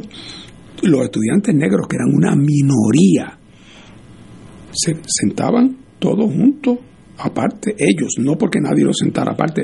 Era ya una cosa como, o sea, me puedo sentar con ustedes, pero no me da la gana. Era había un elemento de, de rebeldía, ¿no? Eh, y uno se daba cuenta en todo. Y era un enfoque de, de conflictividad constante constante. Eh, pero de todas maneras, ese fenómeno de la inmigración es un fenómeno eh, que en el caso de los boricuas, pues la paradoja, la paradoja es que como se ha mantenido la membrana abierta entre Estados Unidos y Puerto Rico por razón de la condición colonial, que tú entras y sales sin tener que pasar por, por, por aduana, pues entonces puertorriqueños que emigraron a Estados Unidos, que si hubieran venido del Paraguay quizás jamás hubieran vuelto. Y no le hubieran cultivado el sentido guaraní de la vida a sus hijos. En el caso de puertorriqueños que viven en Nueva York, los veranos con la abuela Arecibo, con los primos a patilla, de ida y vuelta, y entonces pues resulta que hay Italian Americans, hay Greek Americans, hay Mexican Americans, pero no hay Puerto Rican Americans. Ese concepto no existe. No, hay Puerto Rico. Puerto Rico. Sí, sí. Oye, fíjate. Y los Estados Unidos son los primeros que no les llama Puerto Rican Americans, son puertorricanos. Y los puertorriqueños, por lo tanto, se conciben así. Quizás si Puerto Rico hubiese tenido otra condición política y, y- y hubiera habido eh, el peruano que llega, el día que se hace ciudadano americano, de alguna manera cierra en parte su capítulo, su vínculo con, con, con- con Perú. En el caso de aquí, como ese momento no llega, Pues entonces yo me acuerdo, conocí en Boston y en Nueva York puertorriqueños que llevaban ahí 30 años y es como si tuvieran un trabajo temporero. Vine aquí, pero, pero vuelvo a Puerto Rico. Sí. lo mismo da que fueran tres años que 30, pero, pero la idea es que él no había hecho que él no se había cambiado de país, que él estaba temporeramente trabajando en Estados Unidos. 30 años llevaba. La, la parada italiana, Cristóforo Colombo, que es la equivalente a la puertorriqueña, pero hay una gran diferencia. Todos son italianos. Yo estuve en dos de ellas. Pero la bandera es la americana. Fíjate qué fenómeno. Y son italianos, italianos. Y de ahí se van a la, a Italia a almorzar. Pero la bandera que usan en las paradas es la americana. Como que ya se acabó Italia y soy americano. Y en las del 5 de mayo, en California, hay bandera de México, pero también bandera de Estados Unidos. En la parada puertorriqueña no hay una. No, hay, una. una. y lo que hay es lo contrario. Hay una actitud de desafío cuando tú oyes esos boricuas gritando, yo soy boricua, para que tú lo sepas. Eh, Eso es un desafío. Sí, sí. Eso es, aunque no te guste. Eh, yo soy, yo estoy aquí. Sí, Entonces, eso es una, una, la fuerza en eso de nuestra nacionalidad. Y eso no quiere decir que tenga que ser independentista, fíjate. es otra cosa, un sentido de identidad muy poderoso, que claro, pues no, no, se desarrolla igual cuando te crías en, en el campo de Yauco que cuando te crías en Brooklyn. Pero lo sorprendente es el, ese apego a un sentido profundo de identidad nacional. Y por eso, oye, y es que en este TMNG con los americanos entre una cosa y llevamos 125 años. O sea, ya, eh, ya y Estados Unidos ha sido un gran poder dominante, no solamente en lo económico, un poder dominante también en lo cultural. No digo yo en Puerto Rico, en el mundo entero. Y sin embargo, yo noto, eh, por ejemplo, en el uso del vernáculo del español en Puerto Rico. Si tú, yo noto un uso del español con menos anglicismo en Puerto Rico que lo que noto en círculos equivalentes en América Latina. ¿Eh? Aquí se hace un esfuerzo porque estás consciente. Porque estás consciente. porque, está, porque lo haces como un acto. Mira, la única explicación Ignacio, de por qué aquí dos terceras partes de la gente no ha aprendido inglés en 125 años, es porque consciente o inconscientemente no me da la gana. hay algo de eso, en distintos grados, con distintas intensidades, eh, es un fenómeno complejo, pero es que no hay ninguna otra explicación. Tengo una anécdota de eso. Cuando mi hijo se graduó, él estudió en Canadá y vino a Boston, pues no tenía trabajo, etcétera, y entonces ah, consiguió con el municipio de Boston enseñarle inglés a los inmigrantes. Y había uno de Irak, otro de Bolivia, otro de Afganistán, ¿sabes? Tailandia. Dice, los peores estudiantes eran los puertorriqueños. No podían aprender porque no querían aprender. El que viene de Afganistán dice, esta es mi chance, así que entonces dice, entonces la primera vez que yo vi eso en mi vida, hace como 15 o 20 años de mi hijo, dice, yo no sé qué hacer con los puertorriqueños. Se ríen, botan el tiempo, como el municipio los envía para que aprendan inglés. Dice, los peores estudiantes son los puertorriqueños. Porque qué cosas tan el iraquí ve aprender inglés como una conquista.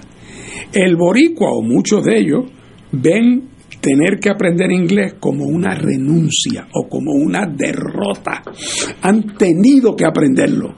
Eh, y yo creo que, claro, eso con todas las variantes eh, eh, es un fenómeno de, de, de, identidad cultural muy fuerte y por eso es que vemos en Estados Unidos esa, esa pervivencia de, de sentido de identidad, incluso como señala Juan, en personas que son de segunda y tercera generación. Sí, hay algunos que no, no hablan español y son puertorriqueños, son boricuas. los irlandeses, los ingleses le quitaron su idioma y acabaron peleando por la independencia en inglés y la conquistaron.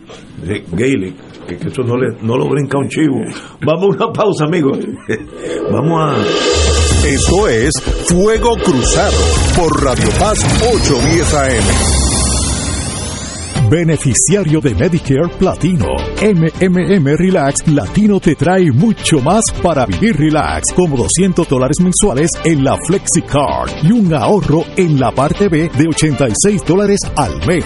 Visita un punto de ventas y pregunta por qué MMM te da mucho más. MMM Healthcare LLC es un plan HMO de SNP con un contrato Medicare y un contrato con el programa Medicare de Puerto Rico. La afiliación en MMM depende de la renovación del contrato. Recibirás una tarjeta de débito en la que se depositará la cantidad asignada cada mes. Cantidad como reducción a la prima de la parte B de Medicare. Fuego Cruzado está contigo en todo Puerto Rico. Miércoles de Infoempresas a las 4 de la tarde. Con entrevistas e información con nuestros emprendedores y empresarios. No te lo puedes perder. Miércoles a las 4 de la tarde. Por aquí, por Radio Paz 810 AM y Radio Paz 810.com. Los espero. A mí me gusta mi pueblo, a mí me gusta mi gente, a mí me gusta mi pueblo,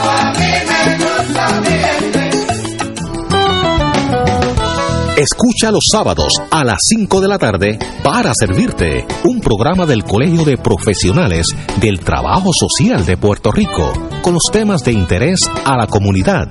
Recuerda, los sábados a las 5 de la tarde para servirte por Radio Paz 810. Radio Paz te ofrece el mejor motivo para levantarte temprano y disfrutar el comienzo de un nuevo día de lunes a viernes con Enrique Liboy y Radio Paz en la mañana. La dosis perfecta de noticias, deportes y éxitos musicales de todos los tiempos, humor y curiosidades, calendario de actividades y tus peticiones musicales por el 787-300-4982. Conéctate con el 810 AM de lunes a viernes con Enrique Liboy y Radio Paz en la mañana.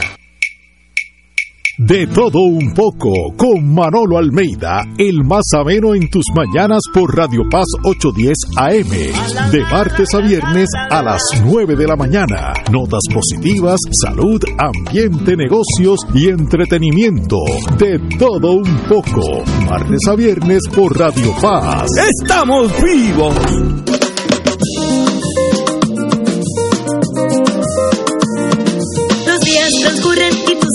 Conmigo. Si llueve, si truena o si sale el sol, tú siempre me das tu buena energía. Eres música, risa, la voz que pone a pensar. Así es la radio de mi país, siempre a todas con mi gente, que por siempre nos dice, yo estoy contigo al. Si quieres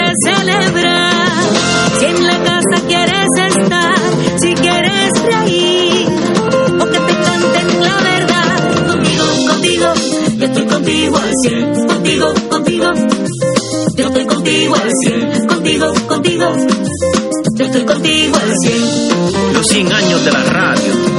Y no hay más nada. Para que tú lo sepas. Y donde quiera. Y ahora continúa Fuego Cruzado.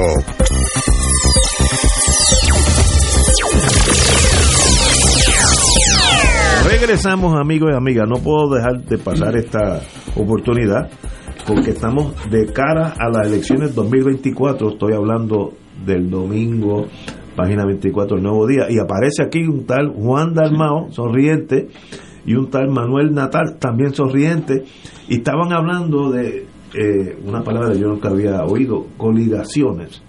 Esto es juntes en, en- en el campo. ¿Qué, ¿Qué se traen ustedes? ¿Cuál es el ideal para ustedes ser eh, más viables en las próximas elecciones? ¿Por dónde van? Bueno, mira, eh, esa conferencia de prensa eh, se realizó el martes pasado y fue una conferencia de prensa conjunta entre el licenciado Manuel Natal y, y este servidor para denunciar un código electoral antidemocrático que mantiene vigente la prohibición de lo que tú señalas es la coligación de, de partidos políticos o esfuerzos electorales. Eso existió en Puerto Rico eh, por décadas hasta que en el 2011, en el momento ¿verdad? De, elecciones más recientes, se prohibió expresamente que un candidato no podía ser un candidato de dos partidos políticos, de dos ofertas electorales. Así que esa denuncia la hicimos en conjunto porque no solo se trata de que el PNP impulsó y aprobó esa prohibición, sino que además el Partido Popular que se había comprometido a derogar ese código, finalmente se le sentó en la falda al liderato del PNP y le validó eh, el código electoral de Tomás Rivera Chats y, de ese liderato. Así que este esfuerzo de parte de Manuel Natal y este servidor es precisamente para dar una mayor oportunidad al electorado a tener más opciones y que sea el elector en última instancia con su voto quien, quien pueda validar o no validar ese tipo de entendido que de nuevo había ocurrido en el pasado. Ahora bien, yo estoy consciente que esa es una comparecencia pública que crea unas enormes expectativas en momentos en donde tanto el caso de Victoria Ciudadana como el caso del PIB en las pasadas elecciones conjuntamente obtuvimos un apoyo de un 28% de los votos, mientras que el gobernador certificado obtuvo un 33%, el candidato del Partido Popular un 32%. Hoy día ni el Partido Popular ni el PNP están mejor que como estaban el día de las elecciones. Al contrario, graves problemas internos, graves problemas de ejecución de política pública.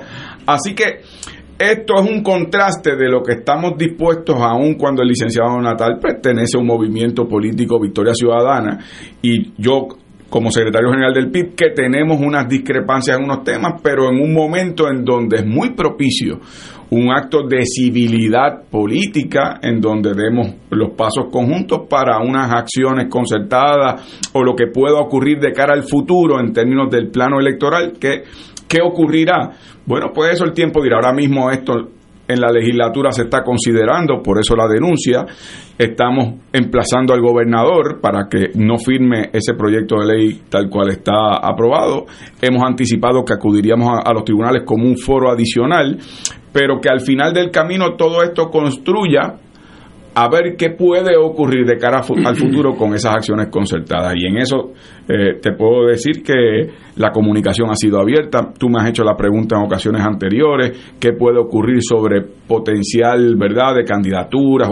Yo en eso me parece, como te he dicho anteriormente, que es prematuro yo comenzar eh, a hablar de temas de candidaturas porque no es algo que que, sea su momento, lo que sí te puedo decir es que esto es un tiempo nuevo y que está viendo el país un nuevo paradigma de cómo se puede hacer política en temas puntuales y cómo eso podría construir al futuro, se va a ver paso a paso, pero yo creo que por lo menos denota una gran actitud de quienes estamos conscientes de nuestra responsabilidad histórica y de lo que representan nuestras fuerzas electorales ante el bipartidismo que tanto daño le ha hecho a Puerto Rico. Yo creo que el momentum histórico está a favor de ustedes, porque mira, esta misma foto se ven otra generación, no, no la de Martín ni mía, y los que yo estoy viendo que la juventud sea un restaurante, en el condominio donde vivo, los que se están moviendo a los condominios, no representan la generación de nosotros, donde había un fanatismo, o sea, que no, no, no, no, me, no me confundas con teorema, porque ya yo soy popular o estadista.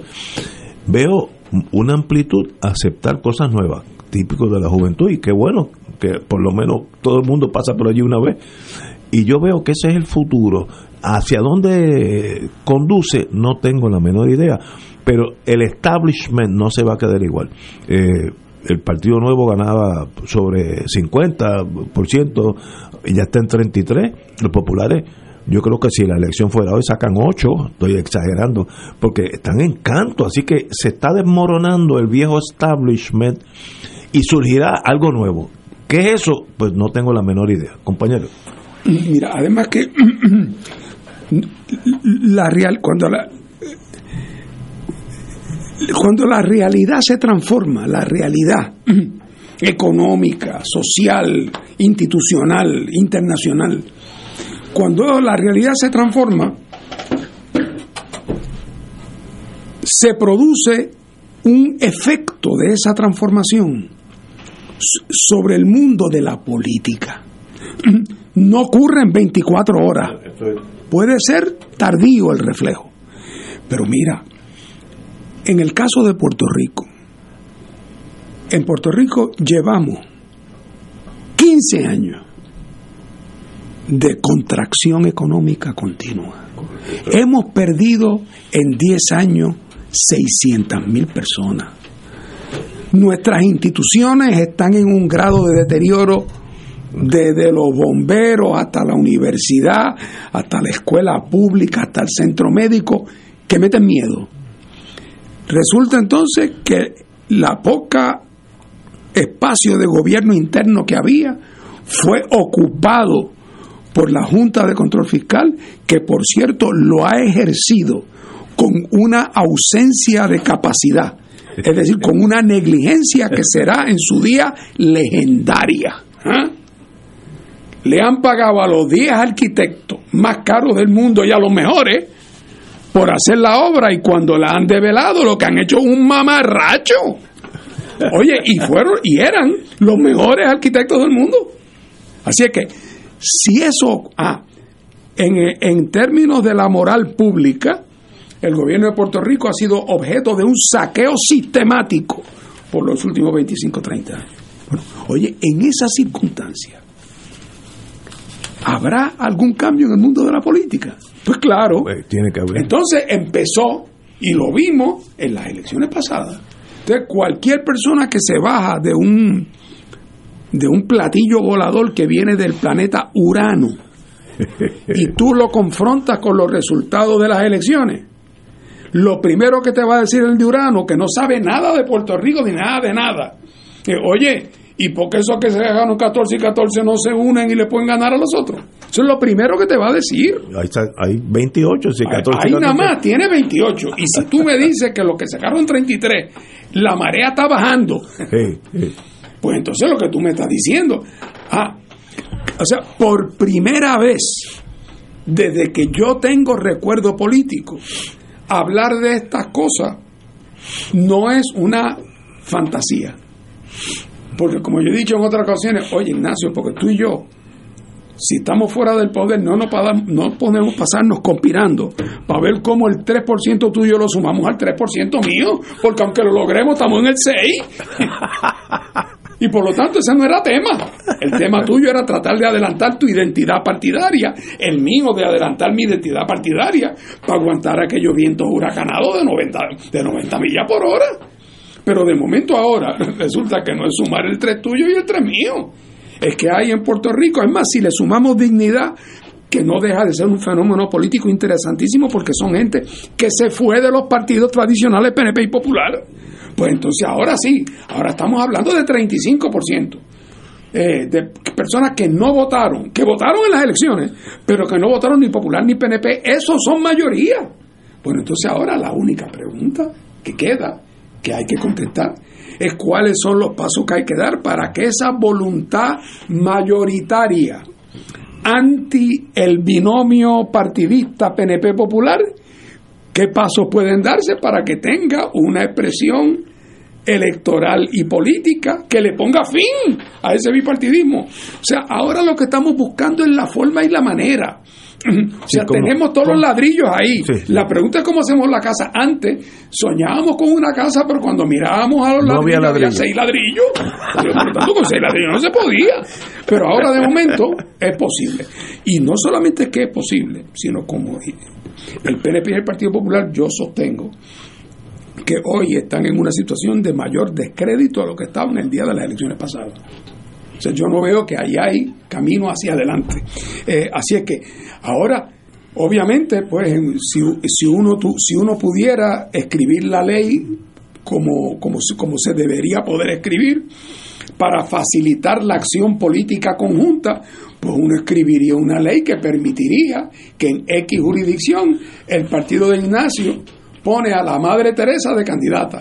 El partido de Fernando, para esa posición, Ah. pone a la Madre Teresa y el partido de Juan pone a la Madre Teresa. Hoy día, la ley de Puerto Rico desde 2011 No lo para acá, permite. lo prohíbe.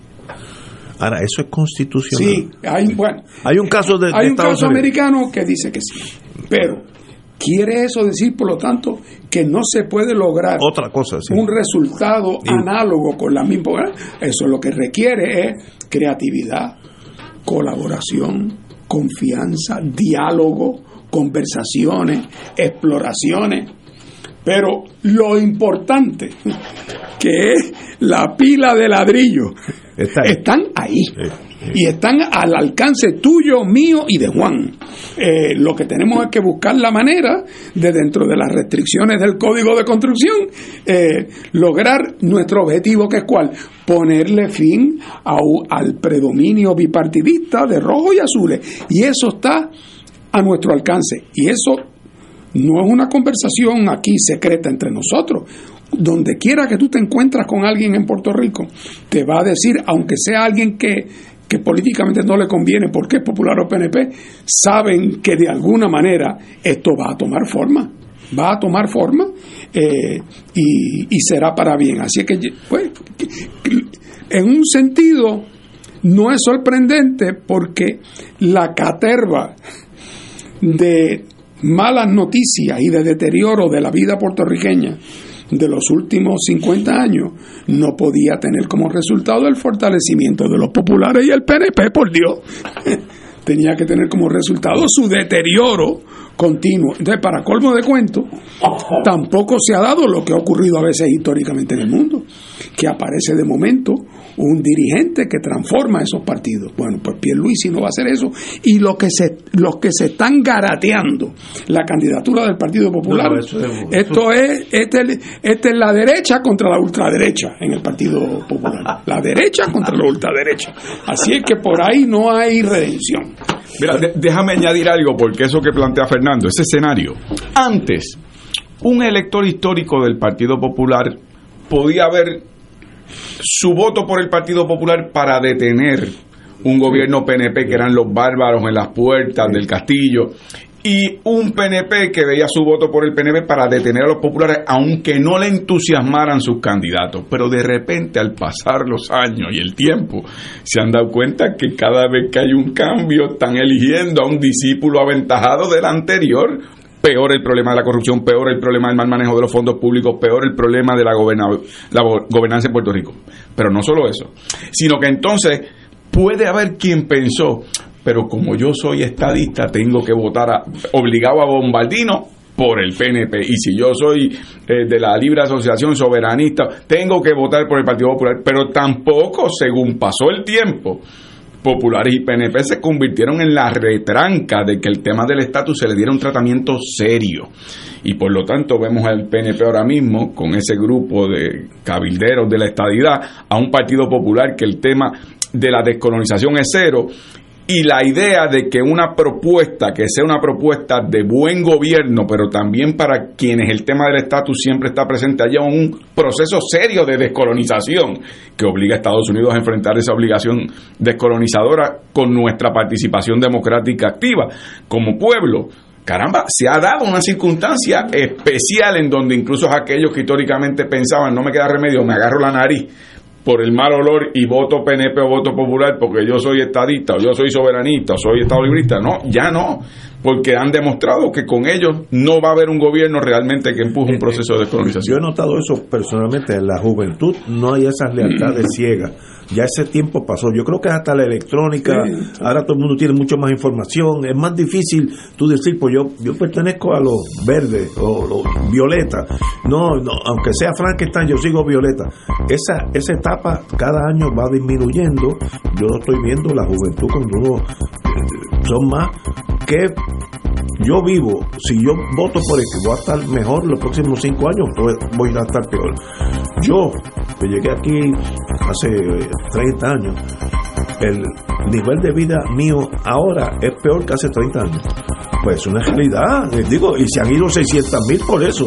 Por tanto, algo está mal. O sea, no, no, no, no hay que ser un neurocirujano para saber, aquí este paciente tiene algo. ¿Cómo se cura? Eso entre ustedes, la juventud. Juan, como siempre, un privilegio tenerte aquí. siempre un placer eres, eres, Gracias, Fernando. Eres la esperanza del futuro, así que usted... Y al doctor Cabanilla que se mejore. Ah, sí, hombre, que deje de caminar como un pingüino. Y al doctor Catalá también, aunque no es tan grave. Hasta mañana, amigos.